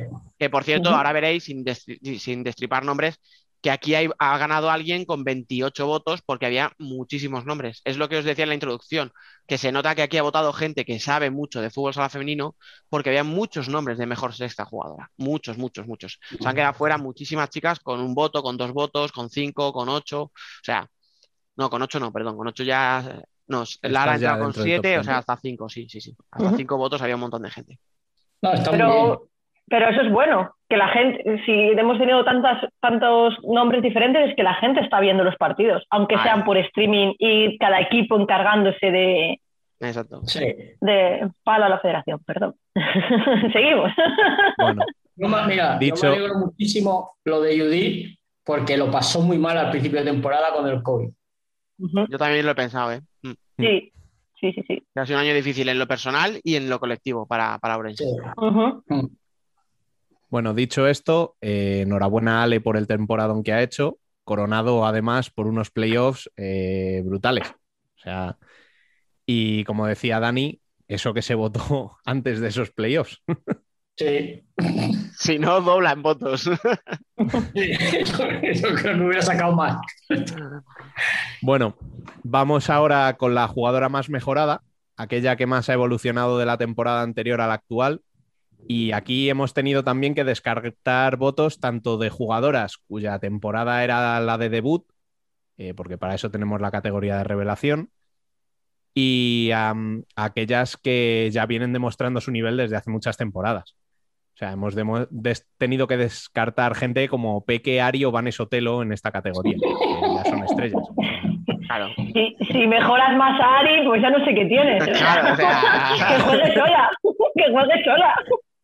En el, en el top 10 en esta categoría, eh, en el décimo puesto tenemos con nueve puntos a Irene García, novena con 12 es Alba Gandía, octavo puesto para Guti con 13, Caridad ocupa el séptimo con 16, sexto para Coral con 17, quinta aparece de nuevo Irene Córdoba con 19 votos y en el cuarto puesto eh, de nuevo aparece Ale de Paz con 25. Y aquí voy a parar un momento. ¿Alguna sorpresa en los que llevamos hasta el momento? Y repite Ale de Paz. Qué raro. A ver, eh, ves, es así, es un ejemplo de jugadora mejorada, aunque es verdad que tampoco es una sorpresa. O sea, yo ahí a lo mejor, bueno, no os termina de encajarme en esta categoría, pero yo creo que ya era muy buena. Lo que pasa que sí que es verdad Sí. que no estaba en el primer plano que tiene ahora mismo, por ejemplo. O sea que, bueno, se puede aceptar. Yo, por ejemplo, me llama mucho la atención. eh, bueno, me gusta mucho, por ejemplo, que esté como gente como Irene, como Coral, que, que demuestra lo que os decía antes. Y obviamente Guti tenía que estar, porque si hablamos de gente que ha mejorado, Guti es otra que ha hecho un temporadón buenísimo, que Sí, se ha hinchado a meter goles y, joder, que fue, venía de ser Pichichi en segunda, pero es que es segunda, o sea, que el nivel, ya lo hemos dicho muchas veces, cambia mucho. Me gusta mucho que esté, por ejemplo, eh, Caridad, porque lo va a decir, lo va a decir Alba, entonces ya lo digo yo, o sea, creo, creo que es un ejemplo, efectivamente, de cómo una portera puede evolucionar, o sea, ella venía de ser muy buena, ella ficha por pollo, está el primer año un poco ahí a la, no voy a decir a la sombra de, Silvia, pero sí que al final dices, ostras, ¿en qué, en qué charco te has metido, no? O sea, ¿qué haces contra una jugadora así? Y sin embargo, creo que al final eh, ya estamos viendo lo que ha pasado. O sea, ya se sabe que, que Silvia no sigue y Caridad va a ser la titular el año que viene, sí o sí. O sea, demuestra la evolución que ha tenido. A ver, yo tengo que decirlo, ya lo ha dicho todo Dani, pero tengo que matizar que una portera esté en ese nivel y en esta categoría, pues oye, pues es lo que hay, porque es lo que decía. O sea, al final venía como a la sombra de Silvia y ha conseguido esa, ese puesto. O sea que me alegro mucho por ella y que obviamente tenía que estar en la lista. Y nada más que añadir. Bueno, pues vamos ya con el top 3 en esta categoría. Eh, lugar que ocupa Cami, la cierre de Burela, con 32 votos. Segunda y rozando de nuevo el premio está Lola de Roldán, con 36. Y la primera con 48 votos ya nos está escuchando con una sonrisilla en la boca. Alicia Benete, bienvenida otra vez al podcast y sobre todo enhorabuena. Muchas gracias, encantada de estar aquí con vosotros. Bueno, ya nos hablaste cuando estuviste, hará un mes aproximadamente, que había sido este tu mejor año. Parece que todo el mundo se ha dado cuenta, ¿no? Sí, la verdad que, que estoy muy contenta porque se haya reconocido el trabajo que llevo haciendo durante todo el año y le doy las gracias a, a todas las personas que hayan votado. Y, y nada, estoy muy contenta de, de- del, del año que he realizado. Bueno, Fran, Alba, eh, ¿alguna preguntita para la jugadora más mejorada de la temporada 2021? Venga, voy. No voy a preguntarte por tu hermana. Hoy no. te lo prometo.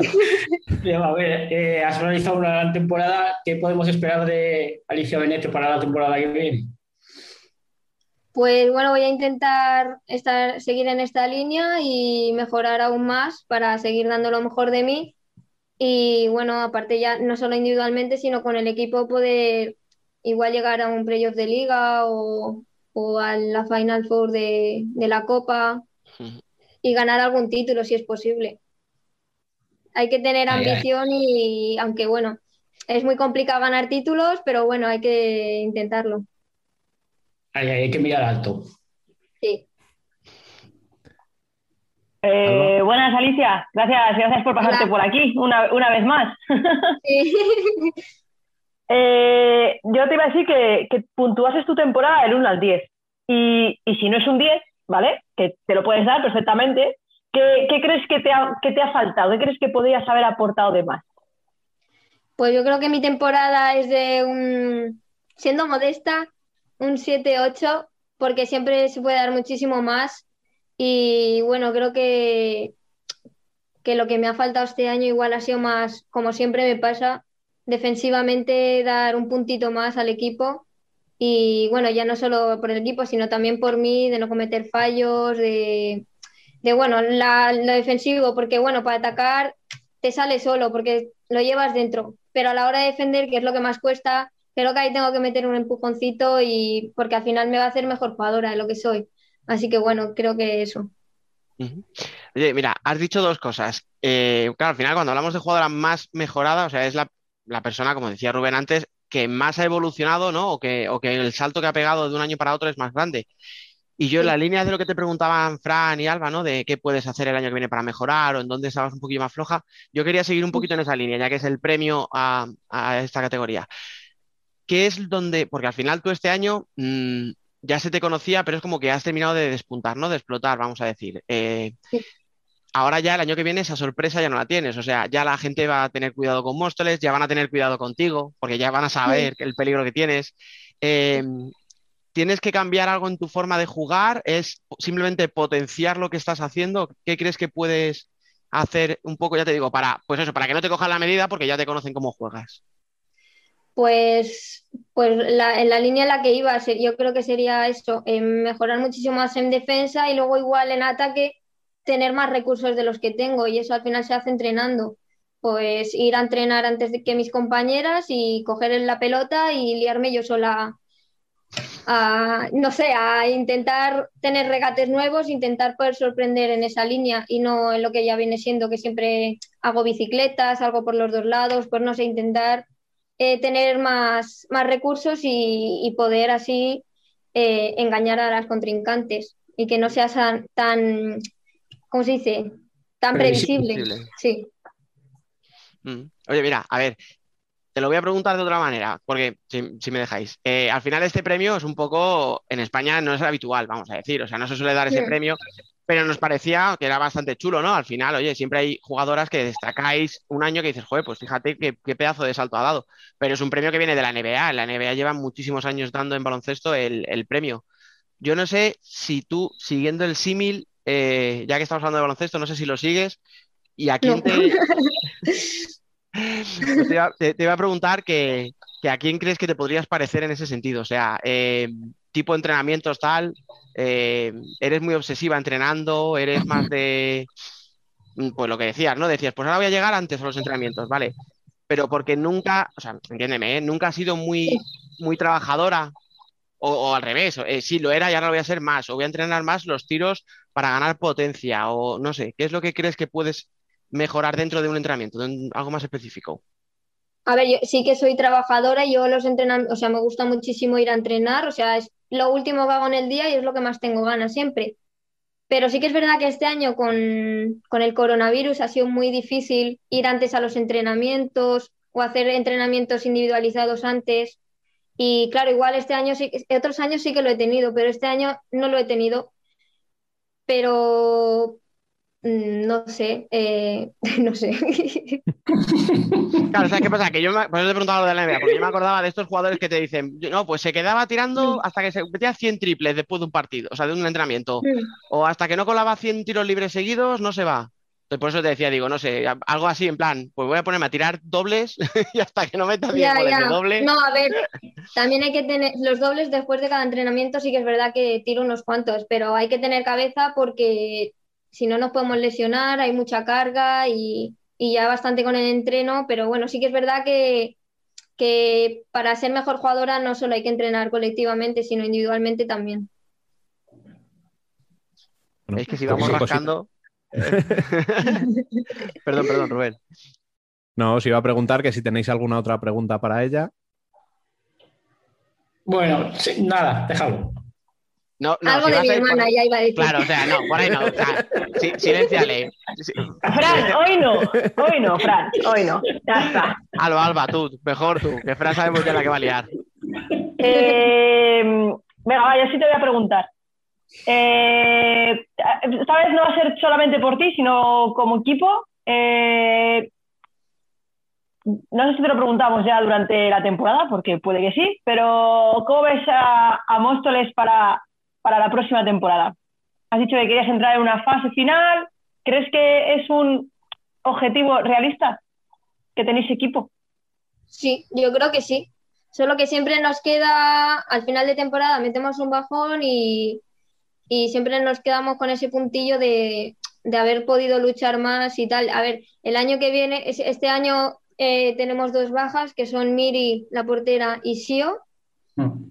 pero bueno, van a hacer fichajes para el año que viene, no sé quiénes son aún, pero bueno, ya nos han comentado que, que vamos a ser un equipo mucho más competitivo, que, que van a haber más entrenamientos y, y bueno, yo tengo la esperanza y confío en ellos en que se va a hacer y, y creo que sí, que vamos a poder estar arriba, por supuesto. Yo, yo voy a decir que viendo la primera fase y, eh, de esta temporada, creo que sí tenéis equipo para estar arriba. ¿eh? Sí que es cierto, que como tú has dicho, que disteis un pequeño bajón físico y se, se ha notado, pero sí creo que tenéis equipo para, para estar peleando por playoffs, así que el próximo año esperamos veros ahí arriba. Ojalá, yo también lo espero. Tengo muchísimas ganas de jugar ya un playoff y bueno, también sentir lo que se- o sea, cómo se sienten los jugadores y todo. Bueno, pues Alicia, muchas gracias por venir de nuevo. Eh, felicidades por el premio.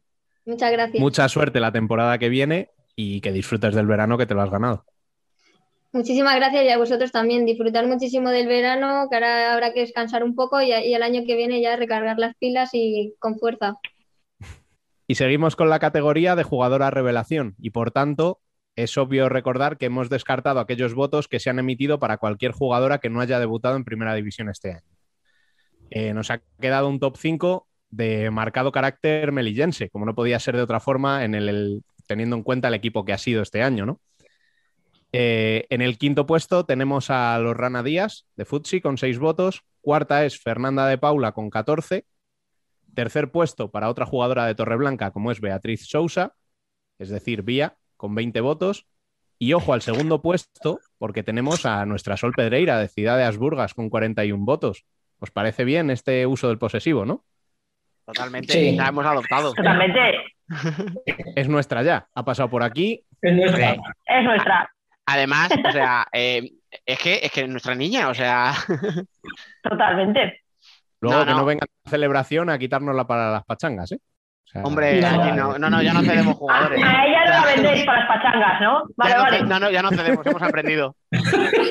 No, pero escuchar, si es que eh, al final pensarlo, es una chica que si sigue la progresión que tiene, que ojo, es muy difícil. Y precisamente un premio revelación lo que tiene es de peligro, o sea, tiene algo, algo tan bonito como peligroso. O sea, muy bonito.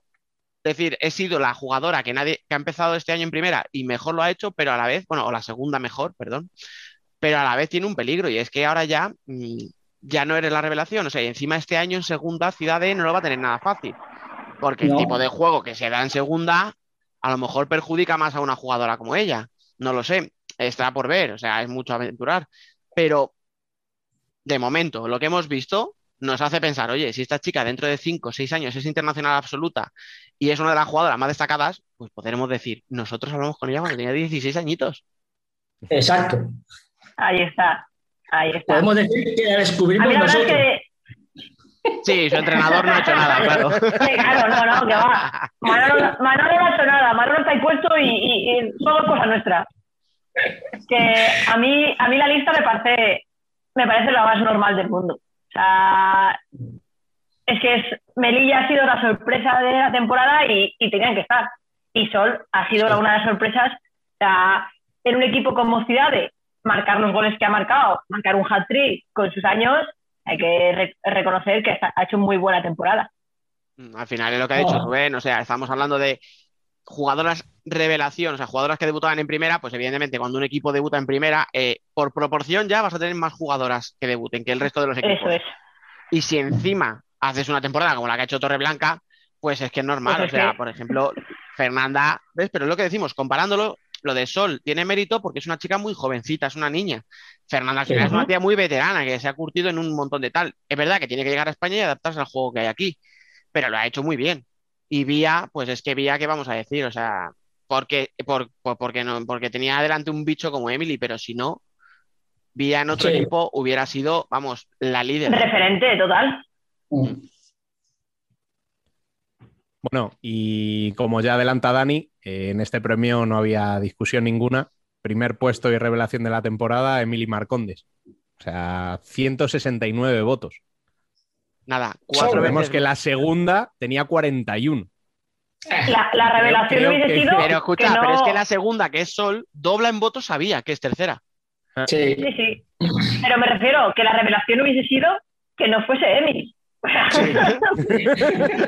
No, escucha, yo, a ver, eh, mira que hasta ahora no nos hemos mojado en decir, pues yo no quería esta o sí quería esta. Yo creo que si no sale Emily, Sí, no somos unos sido- premios serios. No podemos, o sea, Es no que puedes- no- no- yo creo que no es serio. O sea, es lo que tú dices. O sea, que te quitas como cierta credi- credibilidad. ¿Cómo no puede ser Emily después de la temporada que ha hecho revelación? Ya, A ver. o sea, os adelanto por votos, no es la persona más votada en cualquier categoría, en valor absoluto de votos. Pero es que había categorías en las que había una votación cerrada de cuatro o cinco nombres.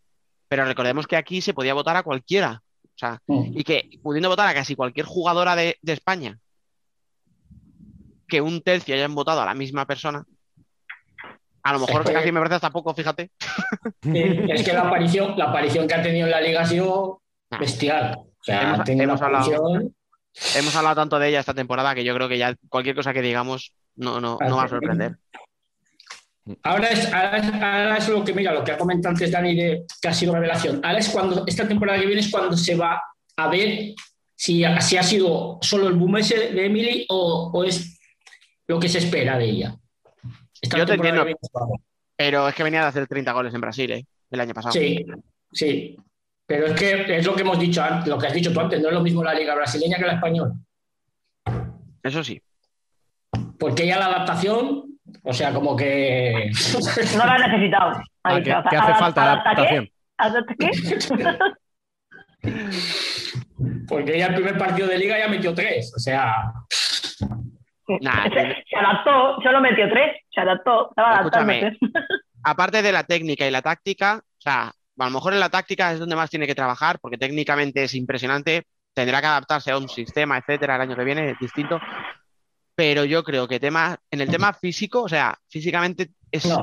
está por un punto por encima del 90% de las jugadoras. O sea, yo creo que ahí tiene una Sí. ventaja ya de, de fábrica, digamos. O sea, ya el chasis que trae ya es para correr en Fórmula 1. O sea, físicamente va sobrada. Mm. Sobradísima, físicamente.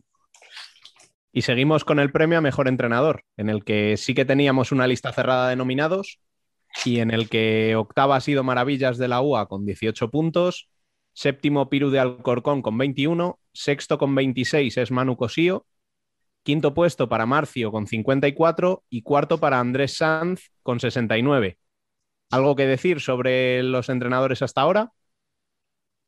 Yo no. Eh, yo sí.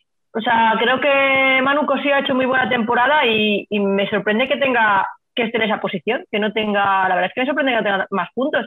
Y voy a decir, que ya sé que sois muy, que pensáis que soy muy hater, pero Piru, después de haberse clasificado para la, la Final Four, que solo tenga 20 votos, has dicho. O sea, me parece muy poco. Al 21. final ha hecho muy buena temporada. O sea, no, no sé. Yo esta lista me, Esto ha, sido, esto ha sido todo el lobby que tenías contra él, Alba. Yo lo siento, Sí. pero... al final ha hecho Sí. efecto, claro, la gente. Claro, la ¿no? culpa ha sido mía, perdóname, Piru, perdóname. Escucha, no, no, justo, no justo, Rubén. año- No, no, no. No, no, Para una vez que. Alba habla bien, no vamos a ser los demás. Voy a decir que el próximo año te voy a defender desde el primer programa y así no tienes este problema. No, no, si hay que pegar, palos se pelan. Ahora, yo, a ver, ¿sabes qué pasa? Que yo también creo que ha habido mucho nivel este año. Porque si os dais cuenta, eh, Andrés Sanz al final queda cuarto habiendo llegado a final de liga y habiendo llegado a las semis. Marcio llega a una final de copa con, con Torreblanca y estamos hablando de equipo revelación y solo es quinto. Sí. Yo me, yo me acuerdo Ya, que pero Marcio, ha- el nivel de, de llevar el vestuario yo creo que le ha pesado a la hora de estos votos. Claro, es que si contamos Sí. la gestión del vestuario, a lo mejor incluso el quinto puesto es mucho, sinceramente, ¿eh? Ahí está, eso es. Pero bueno, o sea, Porque al final, perdón, Dani, no, que no, no, al, no. Final los, al final los votos son gente que está viendo el fútbol sala y sabe lo que, ha lo que está pasando en Torreblanca. Entonces, igual ha hecho que se eche para atrás, no a nivel deportivo, pero es a nivel de gestión de vestuario. Mm. Sí. Bueno, y el top 3, ojo, que viene fuerte. Mondo es tercera con 82. Segundo puesto, Julio Delgado eh, con 110. Eh, ¿Qué os parecen estos dos? Yo creo que están donde deben de estar, ¿no? Sí, para mí muy merecido. Sí, a ver, son casos muy distintos, precisamente. O sea, Mondo es tercera en un equipo que ha estado hasta el último partido sufriendo por no entrar en playout, y Julio Mm. está en el equipo que ha ganado todo.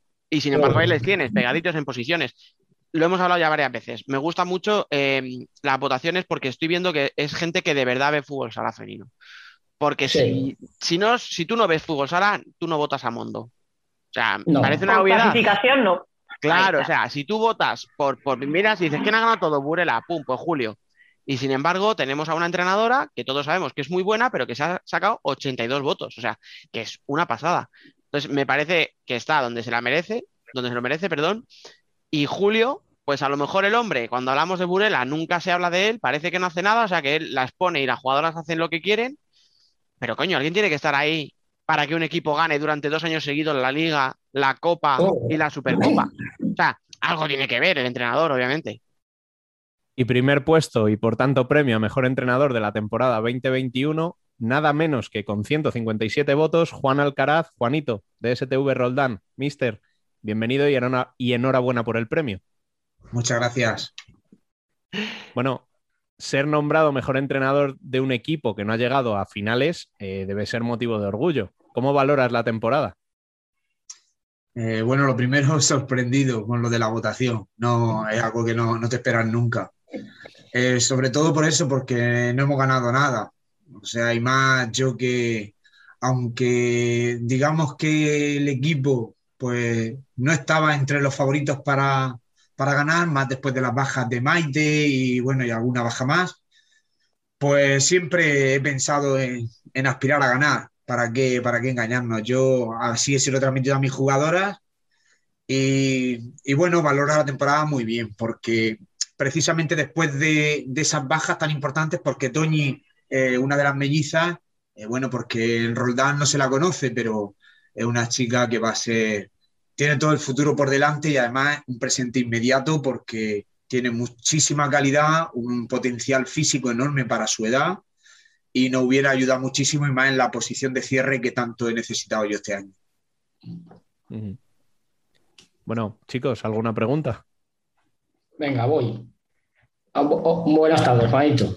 Buenas tardes. A mí me ha encantado, o sea, el, el juego que habéis hecho me ha encantado y me gusta. Mi pregunta es, eh, ¿cuáles son tus referentes en el banquillo? ¿De dónde has sacado ese juego que hacéis? Pues mi referente, digamos que, que ha sido mi formación a lo largo de mi vida.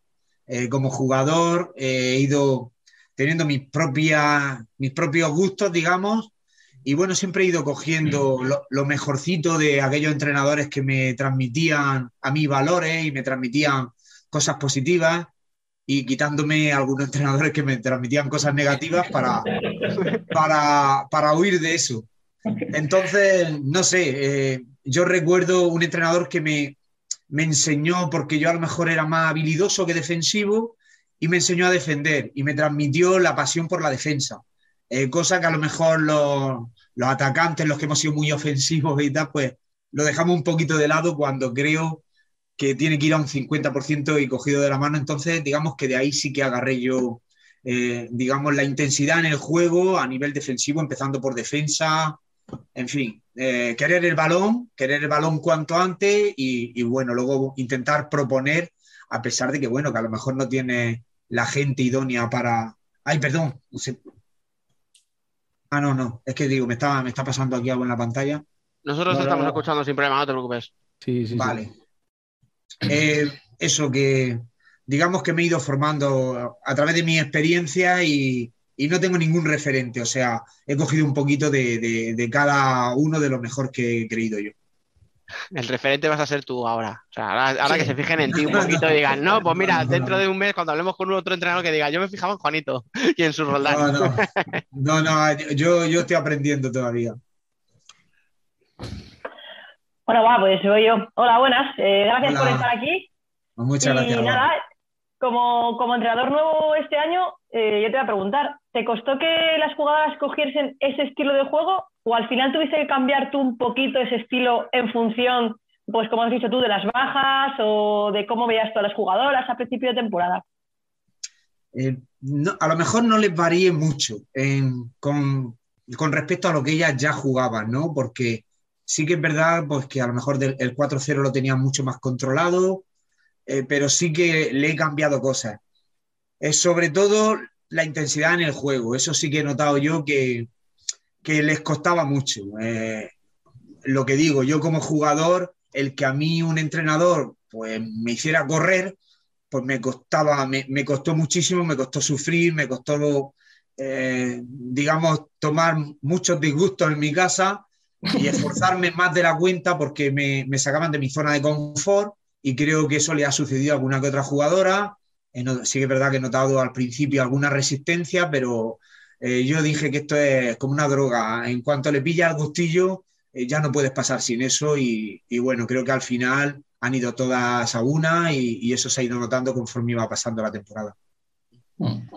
Yo te quería preguntar, bueno, te quiero preguntar y te quería, quería comentar una cosa, que ya quien me conoce y nos sigue todas las semanas sabe que me gusta mucho siempre contar cositas ahí de, lo que sucede, ¿no? En el backstage. Y yo quería comentar eh, que cuando has dicho tú que no te esperabas un premio, eh, es real. Y es tan real como que no es la falsa modestia que se puede tener cuando te dicen algo así, sino que cuando yo te, te escribí te dije, oye, mira, hemos hecho estos premios, me dijiste, sí, sí, lo sé, que tal. Y le dije, ¿te gustaría entrar en el programa como mejor entrenador de la temporada? Y me dice, no te estoy entendiendo. Dice, ¿cómo que mejor entrenador? Porque me decía, es que no me creo que de verdad yo sea el... Sí, pues sí, pues sí, pues sí, además tienes un montón de votos y, ha votado muchísima gente.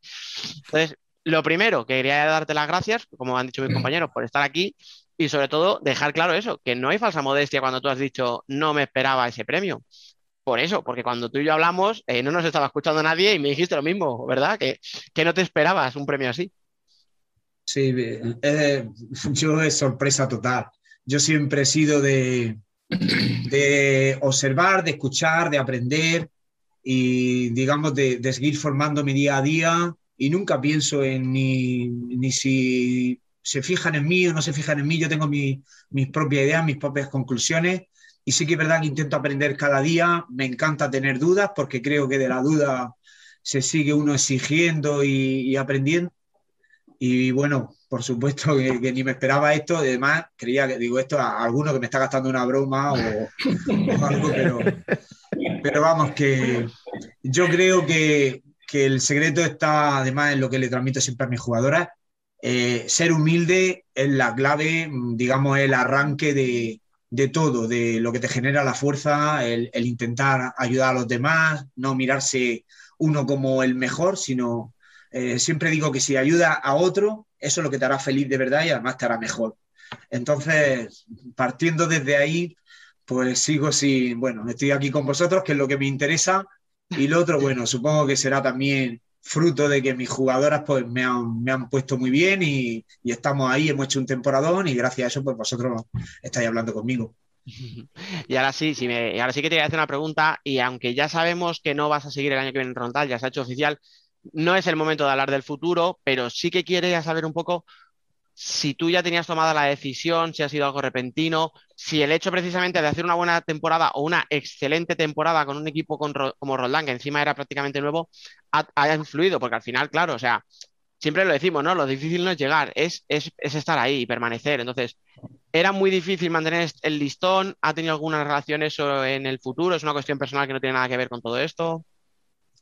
Pues mira, no sé si por suerte o por desgracia, eh, nunca, eh, no sé cómo decirlo, o sea, eh, yo me autoexijo. Una vez escuché a Rafa Nadal que él era el más autoexigente que exigía, entonces da igual la exigencia que te pongan, yo siempre me la pongo, me la pongo superior. Em, Yo, al llegar a Roldán, yo quería ser campeón. Se lesionaron jugadoras y yo quería ser campeón. Si me llego a quedar este año, hubiera ido a por el campeonato todo lo que baje de ahí, que yo diga la gente que me coloque o la, o la competición que me coloque donde yo deba. Pero yo empezar por debajo y decir, eh, en el fondo no me gusta a mí. eh, yo siempre digo, eh, hay quien piensa que el objetivo tiene que ser bajo para poder ir consiguiendo poco a poco. Yo pienso que me lo pongo alto. Y luego yo me quedo donde me quede porque siempre digo que cuanto más te autoexijas, eh, más alto quedará. Aunque luego te, por ejemplo, yo he querido ser primero, he quedado tercero, pues contento, porque yo he ido a por el primer puesto, nunca me podré reprochar nada. Y bueno, no sé, no sé muy bien lo que me habías preguntado al principio, creo que me he liado. No, no, no, no, pero me encanta. No, porque precisamente te preguntaba eso, si, si el, el que os habéis marcado con Roldán dejaba el listón tan alto Ah, que ya, ya bueno, pues mira, ahora, ahora me sale otra opción, pues, pues venga, pues lo cojo porque aquí digamos que no voy a llegar mucho más alto, porque al final, oye, el temporadón de Roldán es enorme, tú te puedes exigir los títulos, pero siendo honestos, con dos bichos como Fusi y como Burela, aspirar a títulos es complicado, por decirlo suavemente. No, mira, eh, el director deportivo Joaquín Peñaranda ya me conocía de mucho, somos amigos, aparte de, de que fuimos rivales, yo cuando estaba en UCAM. Eh, él me, me quería para un proyecto de, a largo plazo y yo lo acepté así, eh, pero digamos que ha sido todo una cuestión de mi vida laboral. Eh, yo estoy a, unos 50, 60 kilómetros de Roldán, eh, tengo prácticamente mi tiempo muy, muy limitado con mi trabajo. Y bueno, digamos que el, a lo mejor también ha sido, no sé si esto sin pandemia, por desgracia, hubiera sido mejor, porque empezamos muy pronto a entrenar, a mí me partían las tardes, eh, tenía que trabajar domingos por la mañana, domingos por la tarde en el autobús. Eh, me, me resultó, hubo un momento que me resultó un poquitín estresante y yo mismo mm, creo que soy una persona muy fuerte mentalmente, aguanté, eh, si tengo que trabajar 18 horas, trabajo 18 horas, pero es verdad que mi autoexigencia era tan alta que, que no veía tiempo para mí y entonces en cuanto empecé a detectar que le quitaba demasiado tiempo a mi familia sin ser profesional, pues fue cuando empecé a replanteármelo. Entonces hace como dos, tres meses se lo comenté a la directiva que lo más probable era dejarlo y bueno, ellos estaban muy contentos conmigo y, me dijeron que si llegáramos a la final a las cuatro o ser campeones, que quedaría, digo, es cuando más a gusto me iría. Porque, porque no, tiene, no tiene nada que ver, el, simplemente era una decisión de, de imposibilidad, por lo menos momentáneamente. Eh, es un club de ensueño, de verdad. Yo no sabía que se podía estar tan bien en un club. Como jugador no lo he vivido nunca y he jugado en equipos de, de bastante nivel y como entrenador tampoco. Eh, entonces me da mucha rabia, mucha pena. Hoy me, me preguntaban que, que cómo me encontraba y, y lo digo, la verdad que el día que vea a un entrenador o una entrenadora voy a sentir celos. Yo no soy celoso, no soy envidioso, no, no me gusta, porque, pero es verdad que me va a dar la sensación de que mi equipo lo lleva a otra persona y hasta que no, mientras tenga el sentido ese de pertenencia, no, me va a costar trabajo. Entonces, pues eso, muy, muy fastidiado y, y era ya una decisión muy, muy pensada eh, con mi familia, mi mujer siempre me apoya, ella quería que yo hiciera lo que, pero es verdad que llega un momento que se preocupa porque eh, estamos hablando de altas horas de la noche y yo viendo vídeos y viendo, porque no tenía, no tenía tiempo. Entonces sí que es verdad que, que lo, lo tenía decidido desde hace tiempo. Bueno, pues Juanito, muchísimas gracias eh, por pasarte este ratito por aquí. Aprovecha el verano para descansar todo lo que puedas. Sí, sí, sí. Y lo dicho, enhorabuena. Nada, much- muchísimas gracias. Y seguimos nada menos que con la MVP de la temporada. Aquí veo en la lista que en vez de 10 candidatas tenemos 11. ¿Alguna explicación, Dani?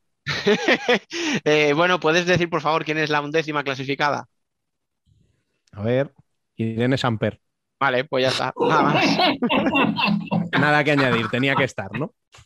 Es que tenía que estar en la lista, o sea, punto, me da igual. Iba, iba a decirte, Rubén, que no hacía falta que dijeras quién es. Si ya lo sabíamos todos. Ba- Bastante me ofende que esté en el puesto 11, ¿eh? Como para que encima me digan que lo tengo que dejar fuera. Dani no quiere opinar nada de este premio. Así que a Dani no le preguntes, Nada. Rubén, que no. Me voy a por un café y vuelvo cuando ya esté terminado. Me avisáis, por favor. Hecho. Bueno, pues vamos con el top 10 entonces. Eh, vamos, si conformamos una plantilla de esto, eh, poco menos que campeonas del mundo, ¿eh? Ojito al nivel. Caridad con 11 votos es décima. Ale de Paz vuelve a salir eh, con 12 votos. Octava, Vanes Sotelo con 13. Anita Luján, séptima, Madre. con 15. Sexta, Dani con 21. Quinta, Cami con 23. Por los 26 votos de Ari, que es cuarta. No vamos mal, ¿no? Joder. Na- na- nada mal, solo yo, yo voy a puntualizar, obviamente lo tengo que puntualizar, qué poquitos votos a Caridad, ¿no? Escucha, volvemos a lo de la- lo que hemos dicho. Es una votación abierta. Entonces, Vale, sí. han A las porteras no se les vota mucho, lo sé. Por- solo por yo y sea. Alba les votamos. Exacto. Si te llamas Alba y has sido portera antes, por lo que sea, te vienen más, te vienen más nombres de porteras que nombres Ahí de- está. Pero vamos, eh, escuchar, o sea, es brutal el nivel que hay, ¿eh? Y además me, me llama. No sé si es bueno o malo que todas son veteranas. Veteranas a lo mejor no tanto por edad, sino por, porque llevan muchos años en la élite. O sea, Anita, Sí. Ari, Cami, eh, vale, bueno, podem- Van Hotel, o sea, luego sí es verdad que Ale no lleva tantos años ahí, Caridad eh, lleva muy poquito, pero sí que me llama la atención que a lo mejor eh, necesitamos que den un pasito más. Esas sextas jugadoras, esas mejoradas, Sí. esas revelación, tienen que, tienen que subir un poquito, yo creo, el nivel, Sí. para estar al nivel de las que llevan ahí toda la vida. Pero llevan de ahí toda la vida porque empezaron muy jóvenes, no es porque sean mayores, sino porque empezaron, Exacto. empezaron tan Sí. jóvenes que ahora dices, jo, es que llevan no sé cuántos años ya, pero si es que siguen teniendo 25, 26.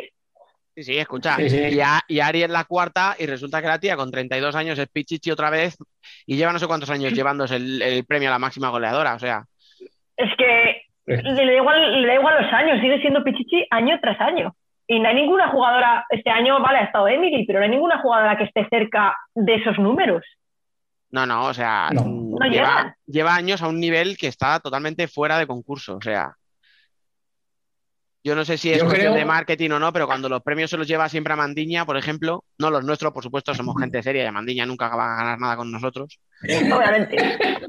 Salvo que, Salvo que venga a, salvo ver- que- a jugar a la Salvo Liga que venga- Española, que entonces- efectivamente, Sí, salvo que eso es. venga a España y nos llame su representante y nos ofrezca algo. En, tu- en cuyo caso, eh, cortamos esta, esta parte del programa y aquí no pasa nada. Pero vamos, sí, yo, yo creo que Ari se, se ha merecido durante estos años algún reconocimiento más, por ejemplo. Sí, mira, si no me equivoco, si no me equivoco, va por su quinto pichichi. eh. Ojo. Es Y no baja de los 30 regularidad. goles por temporada, ¿eh? No, No no, baja. no. Es que es Y, una y pasada. claro, tú dices 30 goles. 30 goles. Es que- No, no, escucha, es que estamos hablando de. Es que ha habido años, Alba, que no te los han metido a ti. Uy, qué palaco. Ha habido años, no. Creo que ningún año ha metido 30 goles, porque como no jugaba, el año, el año, de, se- el año de segunda me meterían y más, y, más de 30, pero nada más. El autopalo aquí ya. Escucha, de Sí. todas formas, imaginaros, o sea, lo que hemos dicho, ¿eh? Una, una plantilla donde tu primera o segunda pivot, ordenarlas como queráis, fueran Dani y Van Sotelo, por ejemplo. Ni tan mal. Por ejemplo, ¿eh? O sea, Va, va sin gol. Y encima, y encima dos que son complementarias. O sea, que es que podría jugar Dani de referencia y Van tirarse un poquito a banda, que es lo que encima lo que le gusta. O sea, va. Es lo que le gusta, eso te iba a decir. Que Y vamos- y vamos por- Tira y vamos- falta. Y vamos por el cuarto puesto nomás. Pues Eso te iba a decir. Pues espera que decir. ya el A cajón ver, con el Rubén, tercer puesto, Dale, dale. en el que tenemos a Peque con 52 votos y, ojo, doblando a la cuarta clasificada. Segundo puesto para Cristina. No, ni tan mal, ¿no, Alba? ¿Qué? Con 96 votos. Ojo, ¿eh? Y primera, Emily Marcondes. Nada menos que con Claro. 130 votos. Qué sorpresa, ¿no? Sorpresa también, ¿verdad? Sí. Sí, sorpresón. Yo he de decir que, que Cristina ha hecho muy buena temporada y es una de las razones, yo creo, por las que Roldán ha, ha llegado muchos partidos hasta, hasta donde ha llegado. Porque sí, es, un, es un equipo muy, muy serio en defensa, pero cuando tenía algún desajuste, aparecía. O sea, siempre estaba para cubrir ese hueco, siempre estaba bien colocada y yo creo que ha marcado bastante diferencia. Entonces, me alegro mucho porque una portera esté en el top 3 y obviamente, pues, no iba a ganar a Emily, que todos, o sea, es que, es que también me hubiese sorprendido que Emily no fuese MVP, de verdad, ¿eh? Es que te iba a decir eso, que si Emily no es MVP o no es, revela- o no es revelación, hubiera sido algo in- inusual. Mm. A ver, es que lo de Emily, pues es que ya lo hemos hablado todo cuando era, cuando fue, o sea, cuando hemos dicho que era la revelación de la temporada. Sí, Si es que, no vamos a eh, repetir, pues. no tiene más sentido, o sea, es una jugadora espectacular y punto. Y es que lo que ha hecho es único. Veremos qué pasa el año que viene. Y me quedo, me quedo con el, bueno, el tercer puesto de Peque casi ni lo hemos comentado, pero bueno, es que es Peque, muy buena, ya lo sabemos, entonces, bueno, pues, ¿qué vas a decir de ella? Pero yo, en serio, y ya sin broma de tema de porteras y tal, me quedo con el tema de Cristina.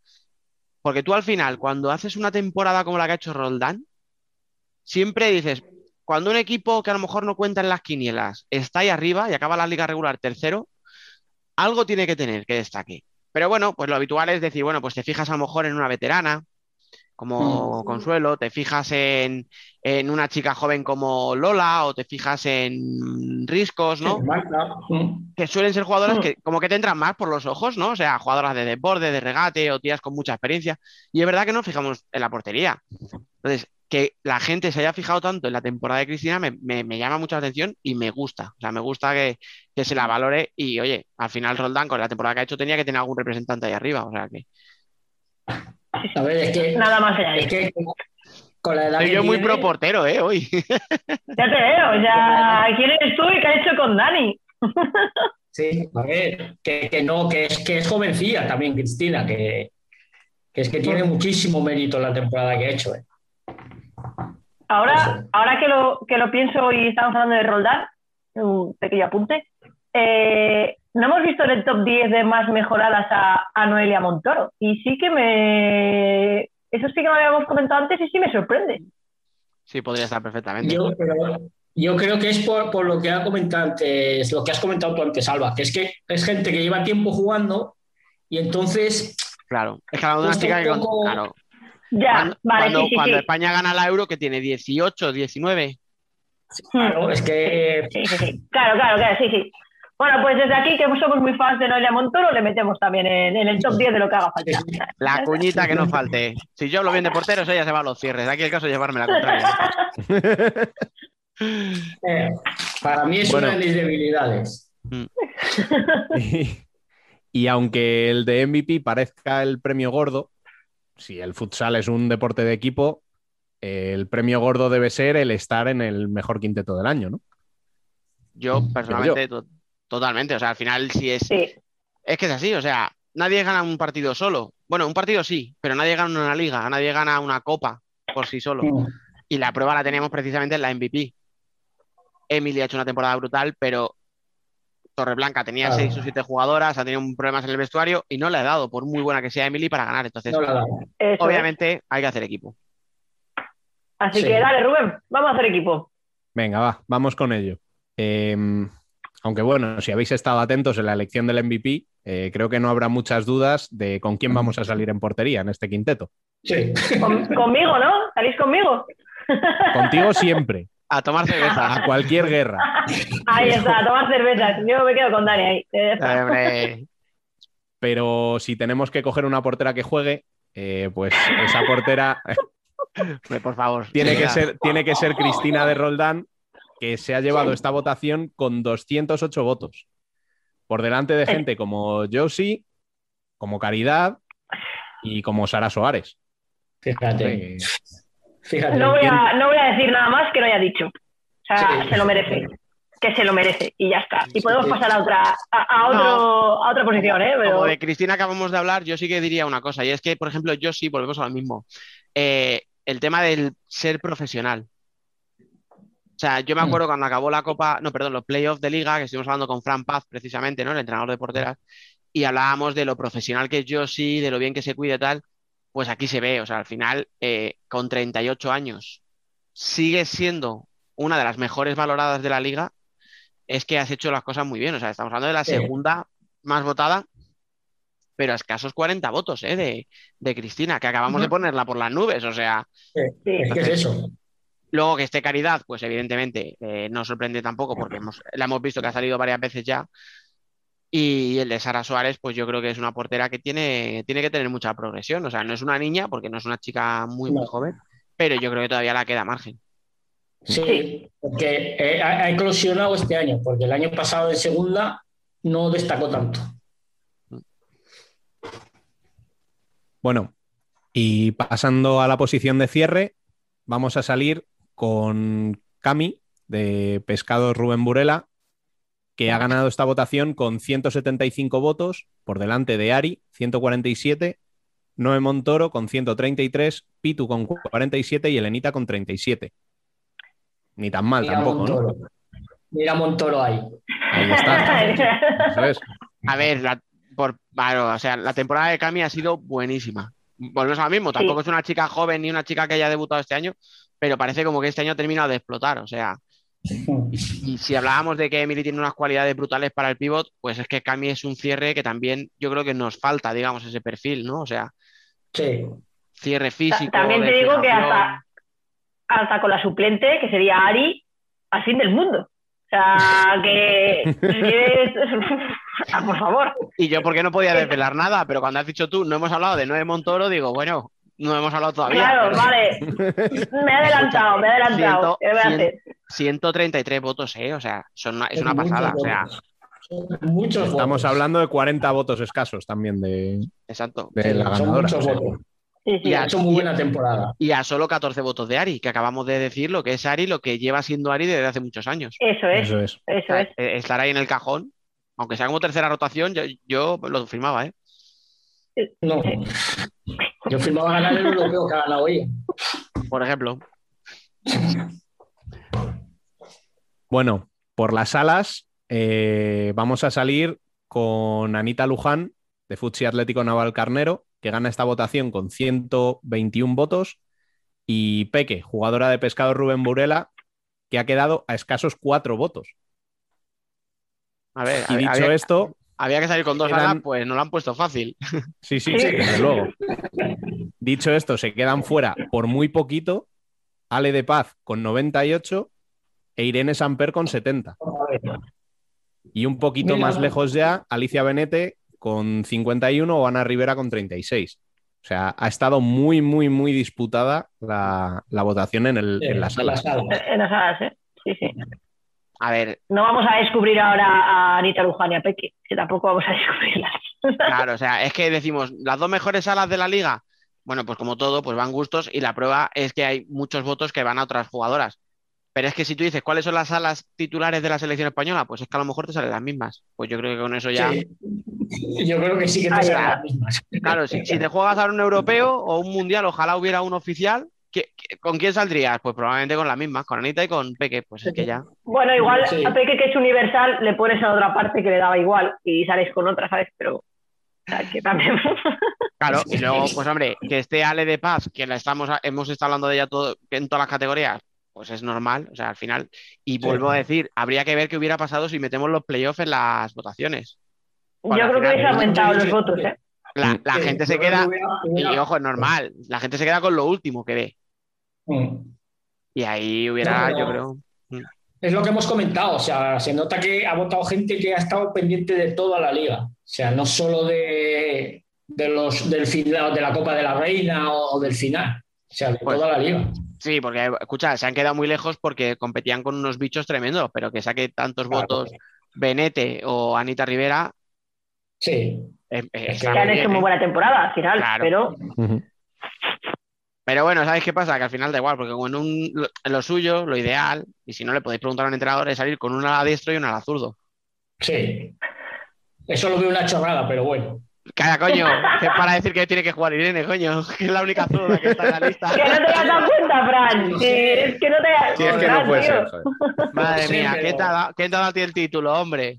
A, a Dani, a Dani no le gusta, a Dani no le gusta este quinteto, ha dicho Dino. No, escucha, os digo una cosa, ahora ya fuera coña, a mí sí, yo, yo no concibo que salga un quinteto de cinco diestros. Ahora en general, ahí hablo. O sea, si tu cierre o tu pivote es zurda, bueno, pues todavía mal que bien. Pero yo, una persona, una un zurda tiene que haber en el, en el quinteto. Ahora ya. Bien, Y, y no vale la portera, ¿eh? Un zurdo y no vale la portera que no te sirve para acciones No. a balón efectivamente. La portera no. Bueno, Bueno, Rubén, ¿y a y- quién tenemos de pivot? Venga. ¿saltará la sorpresa en las gaunas? Sí, seguro. Yo, yo lo dudo mucho. Yo O sea, te- si la hemos no tenido estoy- como MVP y la hemos tenido como jugadora revelación, pues era lo, lo lógico que saliera como, como mejor pivot de la temporada. 234 votos. Que Una locura, ¿eh? Una, una Casi locura. la mitad de los votos, ¿no? Mm. Hemos Sí, tenido casi, casi 600. la mitad y 100 votos exactos a la segunda. Dani Qué. Domingos, de Burela. Ojo, ¿eh? Que no estamos hablando de cualquiera. No, no, no. No, pero escucha, Pero es, es que, escuchar las diferencias. pero es que ha doblado a la tercera, que es Marta de los Riscos, y triplicado a la cuarta, que es Vanessa Otelo. Eso, eso define la temporada de Emily a vistas de todo el mundo. Que ya lo Sí. sabíamos por los otros premios, pues que. Y dicho esto, y enlazando con lo que decía Dani de no tener una zurda, ahora me vas a decir que Emily no le pega con la zurda, ¿no? Bueno, Emily le pega con lo que le dé la gana.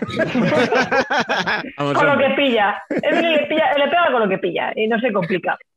No, no, pero Madre mirad el nivel, ¿eh? O sea, es una pasada. O sea, sacarle 100 votos en una votación de 600 en la que hay varias candidatas. O sea, Mm. que estamos hablando de que ha habido 500 y muchos votos, que hay cinco personas votadas, ¿vale? Y le sacas 100 a, la- a la- a una tía como Dani, No, que lleva Que la liga. esto y que sigue jugando como Los Ángeles, porque es que, o sea, no, pero es que los que le sacaban ese Otelo ya es para flipar. por Estamos hablando ejemplo, de Vanessa Otelo. O sea, Eso es. te decías tú antes, que- Rubén, ¿no? Que a, a Alba te la llevabas a una, a una guerra. Eh, pues yo es que a Vané me la llevaba, vamos, o sea, a, a cualquier partido, a cualquier sitio, o sea, porque es que es otra que tiene un espíritu competitivo y un gol, o sea, no será tan espectacular como Emily, porque no tiene a lo mejor ese cuerpo para jugar de espaldas, esa potencia de tiro, pero la capacidad que tiene Vane para salir a- a- con a las dos piernas, para desbordar, para Ah, golpearle, y es que te hace gol desde cualquier posición, o sea, bueno, pues es que esa tía ha sacado el tercio de lo- un tercio de los votos que ha sacado Emily. Para que entendamos brutal. o sea, la, la grandeza de, de Marco. Sí. Es que la- la- su temporada ha sido, no sé, que no, no, no se puede ni describir. Pues eso, se ha llevado todo lo que se tenía que llevar.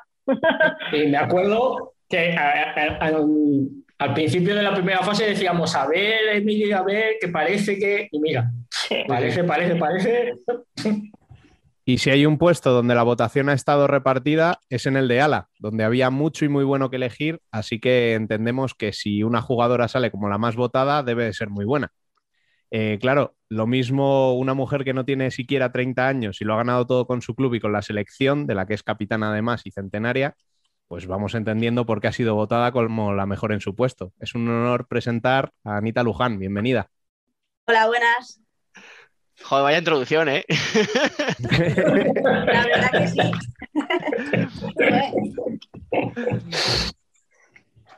Bueno, lo primero que yo quería preguntarte es que me dieras eh, una valoración de la temporada que habéis realizado este año. Bueno, pues a ver, ha sido una temporada complicada, pues eh, bueno, como para todos, yo creo. Y es cierto que, bueno, pues no hemos conseguido lograr ningún título. eh, el club siempre aspira a todo. Entonces, bueno, pues tenemos ahí un poco, pues eso, ese sabor de, de boca un poco agridulce. Pero bueno, el año que viene, pues con más ganas y a mejorar todo lo que, pues lo que este año hemos hecho peor y, y en los partidos claves, sobre todo, pues tener, pues estar para, para poder conseguir el título, los títulos. Toda vuestra, chicos. Venga, voy. Eh, encantado de tenerte aquí con nosotros, Anita. Gracias a ti. Eh, yo voy, respecto a lo que acabas de comentar, mi pregunta era que qué crees que os ha faltado en esos dos partidos, concretamente contra Burela, el de Copa de la Reina y el de, y el de la Final Four, que se ha visto como un bloqueo mental. Sí, a ver, yo, más que bloqueo mental, bueno, yo creo que al final, pues siempre los partidos contra Burela, eh, bueno, pues se, se, deci- se deciden por detalles.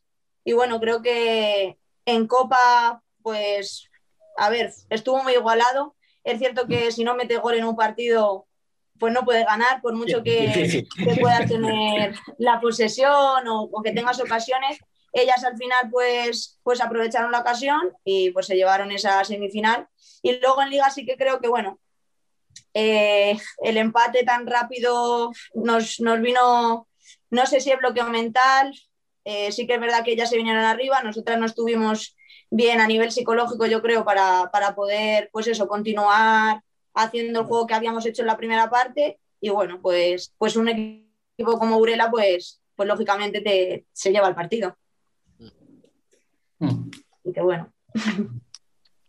Buenas, yo gracias por estar aquí, lo primero, por hacer un hueco. Y ya que estos dos chicos ya te han preguntado por el equipo y hoy estamos con premios, dado que eres mejorada, yo te voy a preguntar que, a ver, eh, lo primero, enhorabuena por la temporada, porque ha sido un temporadón.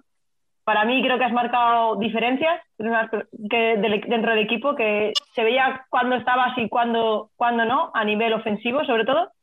Y quería preguntarte si crees que hemos visto la mejor versión de Anita Luján o aún así crees que la próxima temporada puedes, siempre se puede mejorar, pero ¿has llegado a, un nivel más alto o, o crees que puedes seguir mejorando?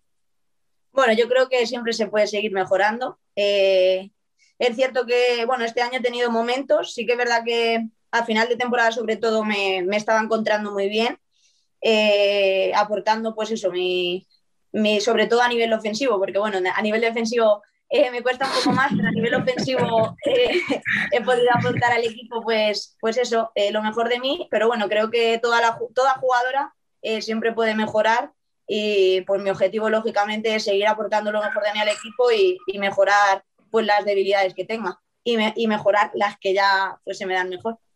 O sea, vamos a, Más vamos a, escucha, vamos a escribirle a Andrés Sam, vamos a decirle, cuando hagáis entrenamientos típicos de ataque-defensa, a ponerla en defensa que, que dice que no. Me cuesta un poco más, me cuesta un poco más. Yo lo intento, pero bueno, al Como- final pues hay otras jugadoras mucho mejores a nivel defensivo, O sea, así como lo- todos los jugones os pasa lo mismo, que al final ir para adelante es mucho más entretenido, joder. que a mí es que me gusta más. A mí lo que es defender me cuesta, pero atacar, oye, lo que me digas, pero defender me cuesta bueno, ya, ¿no? Oye, yo voy a preguntarte un poco, porque mira, hablaba Rubén en la presentación eso, que has ganado de todo con la, con Futsi, con la selección, has levantado una Eurocopa, eh, llevas muchos años y todavía te quedan un montón de años por delante, pero sí que es verdad que el aficionado en general somos un poco puñetero y tenemos la tendencia cuando llevamos mucho tiempo viendo a una misma persona, ¿no? Como que ya, como que ya nos suena repetido a lo de siempre, ah, bueno, ven, Anita, pero si ya lleva mucho tiempo ahí y tal. Y sin embargo, hacemos unas votaciones y sales como el ala, que es una posición jodida, vamos a decirlo claro, porque hay muchísima gente donde elegir. Y sales la primera, la más votada de toda la liga. ¿Cuál es el secreto para estar tantos años ahí arriba? Y, primero, tú no bajar el ritmo y que la gente todavía te lo valore. Bueno, a ver, yo creo que al final es, como dices, es el trabajo y, bueno, pues siempre querer, querer mejorar. Al final, como dices, la posición de ala, bueno, y el nivel que hay en la Liga Española es altísimo. Y bueno, creo que al final, tanto como yo como muchas de mis compañeras, pues podrían haber salido porque ha habido un nivel altísimo. Yo, pues simplemente seguir trabajando y, y bueno, pues pues haciendo mis juegos, si a la gente le gusta, pues yo la verdad que, que encantada de que, de que me voten y, y de salir en primera posición, pero vuelvo a repetir que el nivel es altísimo, hay alas buenísimas en la liga y, y bueno, pues, pues al final todas podrían haber, haber ganado. Mm, Pero has ganado. todas no. Pero bueno, lo he conseguido yo, que yo estoy muy, muy contenta Ahí, y ahí. muchas gracias a, a todo el mundo que me ha votado, lógicamente, claro. Yo, pues ya, para que no sea todo Todas jamón, no. me dejáis que haga una así un poco con puñe- una un poquito de maldad, pero muy, muy, muy poca. A ver. Venga. ¿Qué te cuesta más? ¿Defender o darle con la izquierda? Uf, esta es. Oye, que estoy mejorando, que estoy haciendo, estoy trabajando. Lo que pasa es que me cuesta todavía, poquito a poco. A ver si el año que viene sale alguna cosa más con la izquierda. Bueno, a ver, yo creo que la izquierda es una de mis debilidades. Y, y bueno, pues te diría esa, la de la izquierda.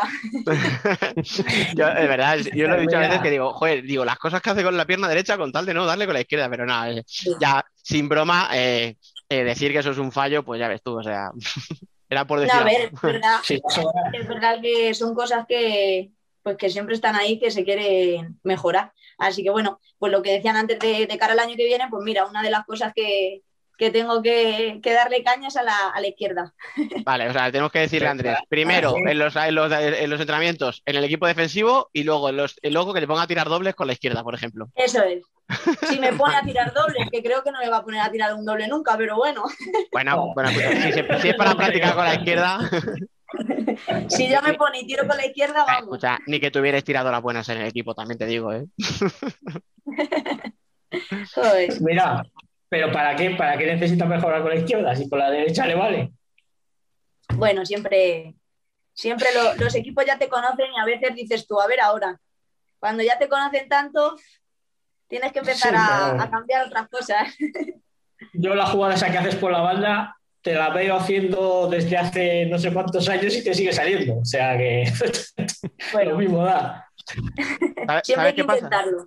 ¿Sabes qué pasa? Que yo la veo y digo, pues esto, esto que hace, pues yo, yo creo que puedo hacerlo. Luego voy yo a una pista, digo, coño, pues no me sale, Sí. pues no me sale nunca. Pero si parece fácil cuando lo ves en la tele, pero resulta que no lo es. Ay, Yo, Bueno, yo, mira, yo que sepas que estoy muy mosqueado con Andrés San. ¿Sí? ¿Por qué? Sí, porque, juega- porque juegas poco. ¿Poco? Sí, para mí juegas Bueno, a poco. ver, al final, yo creo que tenemos una plantilla, pues eso, muy completa y bueno, pues, pues Andrés, pues eso, utiliza a las jugadoras en los momentos que él cree y bueno, pues ya está. Yo intentaré seguir, como te digo, pues eh, mejorando y ganándome más. Creo que al final confía en todo el equipo, pero bueno, pues en algunos momentos pues tira más de una jugadora que de otra, pero bueno, hay que seguir. Escucha, yo sé que tienes que despedir Rubén y sé que Ana se tiene que ir, pero ¿sabes qué pasa? Ya puntualizo solo. ¿Sabes por qué te dice eso, Fran? Porque él jugaba en los años 90 y estaba acostumbrado a cuando eran seis, ¿sabes? Que, que se jugaban 37 minutos cada uno y se cree que el fútbol sala de hoy sigue siendo eso. Y es que no, no ha avanzado. Es que ahora tenemos, hay un equipo muy completo. Al final, pues, pues eso. Claro. Por eso te digo, él ganó una liga con Sego Zaragoza cuando tenían siete jugadores y se cree que esto es igual. Y la intensidad que cambia, o sea, el juego de ahora es muy distinto, ¿no? No, pero los, los jugadores tienen que estar en el campo siempre. Es así. Eso a ver si Andrés lo, lo ve esto y bueno, pues si se le queda ahí, pues mejor. También. Se lo, se lo pasamos con lo otro también. Vale. Le, le pa- le pasamos luego la lista, no te preocupes. Sí, joder. A decir, pero bueno. bueno. Ana, muchas gracias por pasarte este ratito por aquí. Enhorabuena por el premio y que descanses durante este verano, que faltaba hacer. Nada, muchas gracias a vosotros y a la gente que me ha votado también. Muchas gracias. Venga, Bueno, gracias. hasta luego. Y si en una ala teníamos artillería pesada, no quiero ni contaros en la otra, porque no solo es una de las mejores jugadoras de este país, sino que pocas hay más mediáticas y que hagan más por el fútbol sala femenino. Pero si está aquí no es por lo que representa, sino por lo bien que juega. Nos hemos pasado el año hablando de ella y de cómo Burela aprieta y baja el ritmo en función de su presencia en la pista. Así que nos ponemos de pie para recibir a Patricia González Mota. Peque, muy buenas. Hola, buenas. Tampoco os tenéis que poner muy de pie, ¿eh? que soy bajita. Bueno, en ese quinteto ideal que nos ha salido en las votaciones, eh, con Cristina, Cami, Anita Luján y Emily. No queda mal equipo, ni mucho menos, ¿no? Eh, la verdad es que no, yo lo fichaba, ¿eh? O sea, si nos juntamos, no está nada mal. Joder, menuda selección mundial te sale de ahí. Madre mía, ya te digo. Oye, yo sé que en esta vamos a ser muy pelotas en esta última entrevista del año, pero es que eh, tiene que serlo. O sea, lo siento. Estamos hablando con una persona que con 34 años que lo ha ganado absolutamente todo. Uy, he dicho la edad, perdón. No, no, pero lo iba a decir por algo bueno, porque al final eh, te siguen machacando como una juvenil que llega al equipo y tiene que hacer méritos para jugar, te cuidas un montón físicamente al extremo de que disputas más minutos que nadie, sigues compitiendo hasta el último día sin que eh, se te note ni cansancio ni nada, aunque sé que físicamente ha sido una temporada muy dura. Pero bueno, ya eh, hemos hecho muchas bromas con que nunca paras. Pero oye, sinceramente, ¿hasta qué punto es una cuestión física o ya mental el llegar así de bien al final de la temporada? Eh, bueno, yo creo que es un poco la fusión de las dos cosas. No nos vamos a mentir. Tengo la suerte de tener un físico y una mentalidad que me acompañan. Eh, soy muy competitiva, eso me hace llegar al extremo, saber que tengo que entrenar siempre al máximo para llegar bien, porque eso de descansar de lunes a viernes para hacerlo bien el sábado no es lo mío. Yo necesito entrenar y, y bueno, es eso. Yo creo que también es un poco suerte de, de, pues eso, físicamente eh, me suelo conservar muy bien y luego la mentalidad que para mí competir es fundamental. O sea, aparte, uno de empezar a jugar, competir. Yo, antes de que preguntéis, Fran y Alba, si me permitís, como va el hilo de esto, quiero hacer otra. Y es que yo creo que, eh, no sé si fue hace una semana o dos, como mucho, o sea, hace muy poquito, yo hice una comparación que decía, yo para mi peque me recuerda un poco cuando vi el documental de Last Dance de, de Jordan. O sea, a una persona que en los entrenamientos te exige tanto y tú la miras y dices, pero si esta persona que es tan buena, que ha hecho tanto, que es la leche, me exige de esa manera y veo que aprieta lo que aprieta y entrena como una mala bestia, ¿cómo voy a estar yo un poquito por debajo de su nivel, no? Entonces, ahora que estás aquí, pues lo que quiero es que me digas si eso es verdad, que, que- que exiges mucho porque eres la primera que se machaca o no, o no llega a tanto. Bueno, yo creo que esa ¿eh? pregunta, esa pregunta se la tienes que hacer a mis compañeras si exijo o no, que yo creo que algún día me mandan a tomar por culo. Y así. Pues entonces ya me has contestado. Sí, sí, sí, exijo muchísimo, muchísimo. Entrenando, eh, jugando, pero porque es eso, eh, antes de exigir a los demás, me exijo a mí misma dar el 120% y luego exijo, claro. Eh, además, en una cosa de equipo yo creo que tiene que ser así, ¿no? Siempre tiene que haber una persona que, que exija para que todas den el 100%, que evidentemente el 100% de Dani físicamente no va a ser el mío, porque ella es fuerte, claro, a mí me dan las patas que le dan a ella y tendría cuatro ligamentos rotos. Así, para empezar. Pero bueno, siempre dar el 100% en, en un deporte de equipo es que respetas a tus compañeras. Para mí es así. No, Alba, Fran, toda vuestra. Pues yo, y pues, ya, ya me, ha, pisado la pregunta Dani, pero bueno, ¿qué le vamos a hacer? Qué Va, raro. esa es la excusa de siempre. No, la mía iba por ese, ese gen competitivo que tenéis en, en Burela. Porque yo, bueno, llevo toda la temporada hablándolo cuando hablamos entre nosotros, que digo, parece que jugáis ese ritmo cochinero, que parece que no, pero acabáis asfixiando a, toda, a, todas las- a todos los equipos con los que os enfrentáis. Sí, eh, bueno, al final el partido dura 40 minutos a reloj parado. Entonces, si tú empiezas muy fuerte, pero luego no eres capaz de llegar al final, te suelen ganar. Eh, nosotros sabemos que es un como una carrera de fondo, que tenemos que tener un ritmo. Y bueno, eh, estamos descubriendo que si tú mantienes todo el rato un ritmo más o menos nivelado, pues llegas muy bien al final, a los minutos finales, que es donde se suelen decidir los partidos. Pues sí. Mucha culpa de esto la tiene nuestro preparador físico, Pablo, que nos tiene como motos. Hostia, Pablo como motos, venga, vale, perdón. Venga, es que de verdad, que estoy a final de temporada, no me lo tengáis en cuenta. ¿Podemos, podemos silenciar a Dani, podemos silenciarle. Me puedo ir, por Es favor. que es el administrador de la, de la conversación, entonces es complicado. sea, yo tengo fama de contar chistes malos, pero Dani se acaba de pasar el juego. O sea, ya está. No, sí, sí, sí, ha Escucha. hecho, ha hecho top. Que tú, Peque, estarás en las últimas físicamente, pero yo estoy muy mal, de verdad, ¿eh? que yo estoy llegando muy mal al final de temporada. duele más lo mental, duele más lo mental. Efectivamente. Mucho más. Eh, bueno, va, me toca. Que yo no voy a decir que habéis pisado la pregunta, como ha hecho Fran. Eh, lo primero, gracias por, por estar. Y, y ya que todos estos han sido un poco pelotas, como ha dicho Dani al principio, yo voy a ser un poco hater. Porque, así- Pues, porque muy bien, muy bien. Eso me gusta más. Y, y, vale, todos sabemos que la temporada de Burela ha sido muy buena, pero le tienes que poner un pero. ¿Qué, qué le pones? ¿Qué crees que os ha faltado tanto personal como deportivamente? y me tienes que decir algo, ¿vale? No vale decirme que la habéis hecho todo perfecto. Tranquila, que lo tengo, lo tengo. Venga, va, adelante. Personal, eh, bueno, yo creo que ha sido una temporada que no he dado mi top, o sea, no estaba al 100%. Eh, llevo arrastrando una lesión en la rodilla desde febrero y bueno, eh, personal yo me pondría una temporada de un 6, un 7 eh, fácil. La madre que la parió. Menos mal. En cuanto al equipo, en cuanto al equipo, creo que nos falta un juego más bonito, más vistoso. Eh, Estamos tirando muchas veces de un juego más directo, más.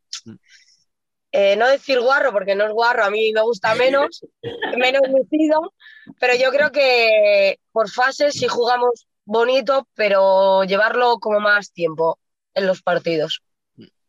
¿No crees que a lo mejor también el tema de las lesiones y todos los problemas que habéis tenido en el equipo también ha, ha influido un poco a lo mejor en esa forma de jugar? Bueno, sería una excusa un poco, ¿no? Tenemos una plantilla muy amplia. Sí es verdad que, por ejemplo, no vamos a mentir, Silene se ha notado, evidentemente. Es que Silene se nota en cualquier equipo. Claro.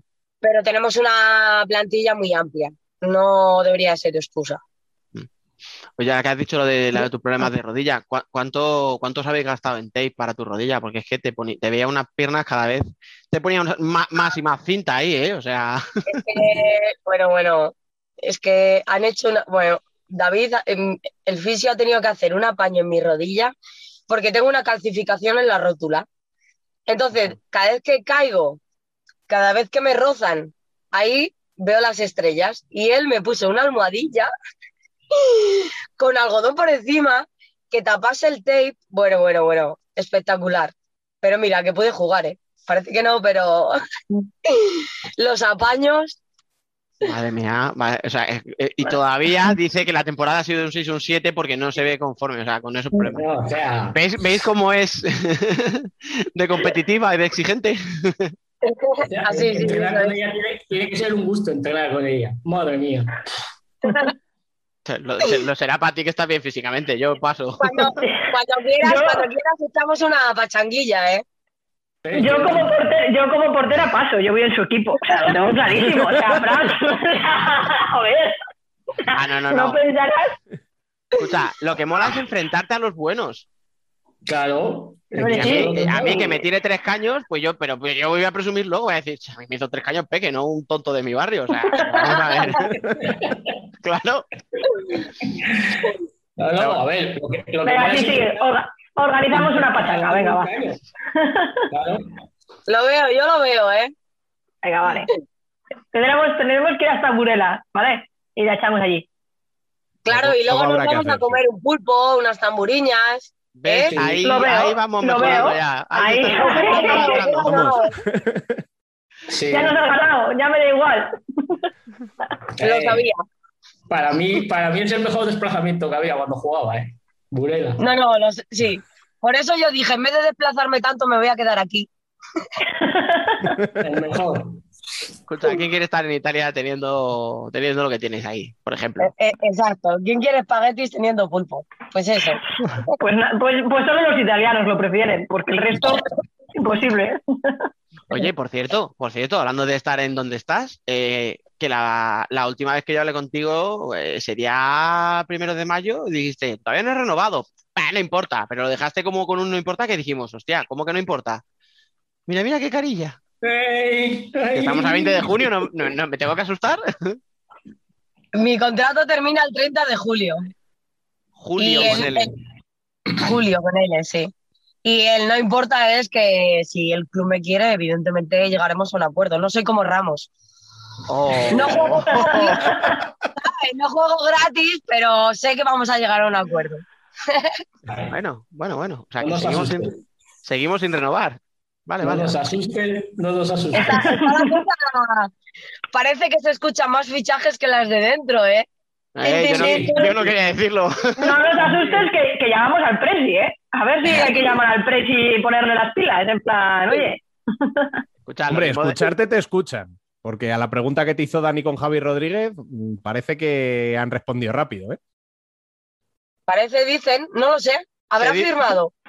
Se dice, se A ver, que me cuenta. voy a enfadar, me voy a enfadar que firma ella antes que yo, ¿eh? Anda, Fíjate. mira. ¿Ahora qué? ¿Ahora qué? Uy. Ya le hemos liado. ¿Te, te imaginas que llega el presi y de repente dice, coño, pues ahora que lo dice Peque lleva razón? Pues ¿por qué no se me ha ocurrido antes? Y luego echa cuentas y dices, ah, pues ya no me da para todas. Claro, escucha, tú ahora, ahora tienes que decir, perdona, eh, ¿quién es la segunda más votada, segunda más votada, eh, como mejora la de la liga, estando a un 60 o 70% de su, de su físico? No, les puedo decir, ¿quién tiene 34 años y celebra las cosas así? Eso, Eso eso, es lo que gana. Ahí está. Los, los tercer tiempo, ¿ves? Oye, escucha, todo esto, Deja, es que va a ser otra vez peloteo, tío, pero es que me sale solo, ¿qué queréis que le haga? Iba a decir que no hemos hablado de- del detalle de dejarle a Lara, por cierto, que subiera ya a recoger el título de Sí. liga. A ver, es que mm, la capitanía, yo creo que está mal, el significado está mal en nuestras cabezas. La capitanía es algo de, por y para el equipo. Ya está. Eh, Lara lleva 11 años en Burela y bueno, hablamos la segunda capitana y yo y nos pareció buen momento para que pudiese disfrutar de eso, porque al final las que sentimos este club y, y los colores es un momento especial. O sea, yo he podido vivirlo desde hace bien poco y para mí es de las mejores cosas. Y lo hablamos, lo decidimos así y ya está. Pero es que es eso, no es un detalle, sino que es que al final la capitanía es por y para el equipo. Pero bueno, a ver, ya no lo digo por nadie en concreto, eh, os lo prometo, pero que sí que es verdad que hay mucha gente a la que le gusta salir en esa foto porque vende, vende salir ahí con el trofeo. Y que tú digas, bueno, mira, me da igual que salga. Y dicho esto, Lara pasó a nada, a un metro donde estábamos sentados Rubén y yo cuando subí a recogerlo, ahí a- al palco. eh, la cara que llevaba dice mucho de lo importante que es. Sí, sí, era para, para ella es eh, pues algo especial, pues eso, para alguien que, que es, Lara es Burela, Lara siente el club. O sea, pensar en Burela y no pensar en Lara es raro. O sea, es, es así. Y era un momento que yo creo que tenía que vivir. Y bueno, pues me alegro, a ver, me alegro porque le gustó y se, o sea, se le vio. Estaba arriba pletórica. Si hubiese podido, tiraba cohetes, ella desde su cuerpo. Porque sí, sí. Tenía la cara roja que podía haberlos Sí. tirado, ¿eh? O sea. Sí, sí, por eso, es que estaba, estaba en la gloria. Yo me alegro un montón por ella, porque es una jugadora que todo equipo tiene que tener. No puede jugar muchos minutos más, menos, pero bueno, en el vestuario es un 10. Si me lo permitís para acabar una, con una tuya personal, eh, una que no hemos hecho. O sea, estamos despidiendo a todo el mundo, deseándole que pase un buen verano, pero ¿cómo es un verano normal para Peque? Compitiendo. Eh, un, ve- un verano normal. Haciendo 24 horas, no todo. Exacto, a sin COVID. Porque no los hay, porque no los hay, si no, vamos. Qué fuerte. A- a- por Zaragoza siempre pasa. Eh, Correcto, correcto, sí, sí. Pero bueno, este veranito, un poquito de playa, un poquito de familia, que lo necesito, o sea, es primordial, no veo la hora de poder bajar y tranquilidad. Necesitamos desconectar mentalmente un montón. Ha sido un año muy, muy difícil. Pues sí. Pero bueno, que si queréis un- una pachanga echamos, ¿eh? que ya lo he dicho. Que nada, escucha, si, si baja, si baja por ahí por Madrid, ya sabes. Claro que No. yo dos meses sin jugar no puedo estar. No sé por qué no me sorprende. Yo bajo, yo bajo en agosto. Yo en agosto mi, mi viaje, mi vuelo acaba en Madrid. Yo no quiero decir nada. Mira, mira, ya está poniendo esta fecha. Sí, sí, ya se va, cuadra- se va cuadrando todo. Ya me vais liando, ya me estáis liando. Bueno, eh, pues eh, no vamos a abusar más de ti, que ya te hemos tenido un buen rato por aquí, eh, que sabemos además la semana que llevas de aquí para allá y que no te ha sido fácil sacar un hueco para estar. Así que muchas gracias. Enhorabuena por formar parte de ese quinteto ideal de la temporada y que pases un gran verano y a disfrutar el año que viene también. Muchísimas gracias a vosotros y nada, me encantan. Estos ratitos me encantan. Me lo paso genial. Pues nada, a repetir. Y a vosotros tres, eh, nada más que añadir. Creo que dentro de todas las dificultades que había, ha sido una temporada que ha podido concluir. Nos hemos enfadado con los positivos, con los aplazamientos, con el sistema de competición, eh, con ciertos desmanes de la federación, pero bueno, al final eh, se ha jugado todo. Hemos entregado unos premios que han tenido una gran acogida Y por mi parte, solo desearos, eh, igual que a nuestras invitadas, que paséis eh, un gran verano y que nos volvemos a escuchar en septiembre. Un abrazo grande. Pues sí, a disfrutar. Yo te iba a decir, te iba a matizar una cosa, Rubén, que nos hemos quejado, pero porque nos encanta quejarnos. A, ver, las cosas como son. Y si nos, y si nos dejan, nos quejamos más. Así que nada. Nos hemos quejado, pero las quejas, bueno, vamos a dejarlo ahí, que es verano. Va. Venga, va, que, que nos vamos de vacaciones. Escúchame. Modo, modo será- reset y volvemos. Será que yo estoy ya en modo playero, pero yo, escuchando ahora a Rubén, me, te- me pongo nostálgico y digo, joder, es verdad. O sea, eh, te vas a septiembre, a cuando empezó el año, y que decías, no, y si se apla- y si un, da un positivo en un equipo, ¿qué haces? O sea, se aplaza, ¿y cuándo lo vas a recuperar? Y, y si les pasa en unos playoffs, y si le pasa en la Copa, y hostias, con todas las movidas que ha habido, con pabellones cerrados, con pabellones que abrían para 50 personas, con equipos que no podían viajar, que han tenido que guardar cuarentena, yo creo que ahora, pues lo que he dicho, hemos, nos hemos quejado un montón, hemos protestado muchas cosas, pero yo creo que cuando llegue septiembre y eh, retomemos esto y digamos, joder, la temporada anterior, diremos, hostia, qué grande fue la temporada anterior a pesar de todo, ¿eh? Y qué bien nos lo pasamos, ¿eh? Pues sí. Anda, que no nos hemos todo. echado risas. Yo solo, solo pido que para la próxima temporada uno de los podcasts tiene que estar grabado en un bar todos juntos con su cañita al lado. Y Por ya. favor. Y con Firmo- eso Me, vas a hacer llorar. O sea, puede, puede, ser, en, Bru- puede ser en Bruselas eh, grabado, ¿vale? Os prometo que tengo wifi. O sea, yo consigo Hombre, wifi. si Hombre, pagan los billetes, yo encantado, ¿eh? No. A tanto no llego. Sí. Bueno, re- renegociaremos salarios para la próxima temporada. Vale, me parece perfecto. Bueno, chicos, pues que tengáis muy buenas vacaciones y eso, a resetear y a volver con más, con más ganas de futsal femenino. Totalmente de acuerdo. Ha sido un Pues placer. sí. 38 programas después, estamos llegando al final del camino. Solo queda un programa en el que analizaremos la final y sabremos ya quién es el campeón de la temporada 2021. Mientras esto llega, permaneced atentos a nuestras redes sociales y a nuestra web, porque os iremos contando cositas. Y más que nunca, os pedimos que os suscribáis a nuestro canal de YouTube porque se vienen en las próximas fechas dos entrevistas muy especiales. Hasta que volvamos para despedir el año, sed felices.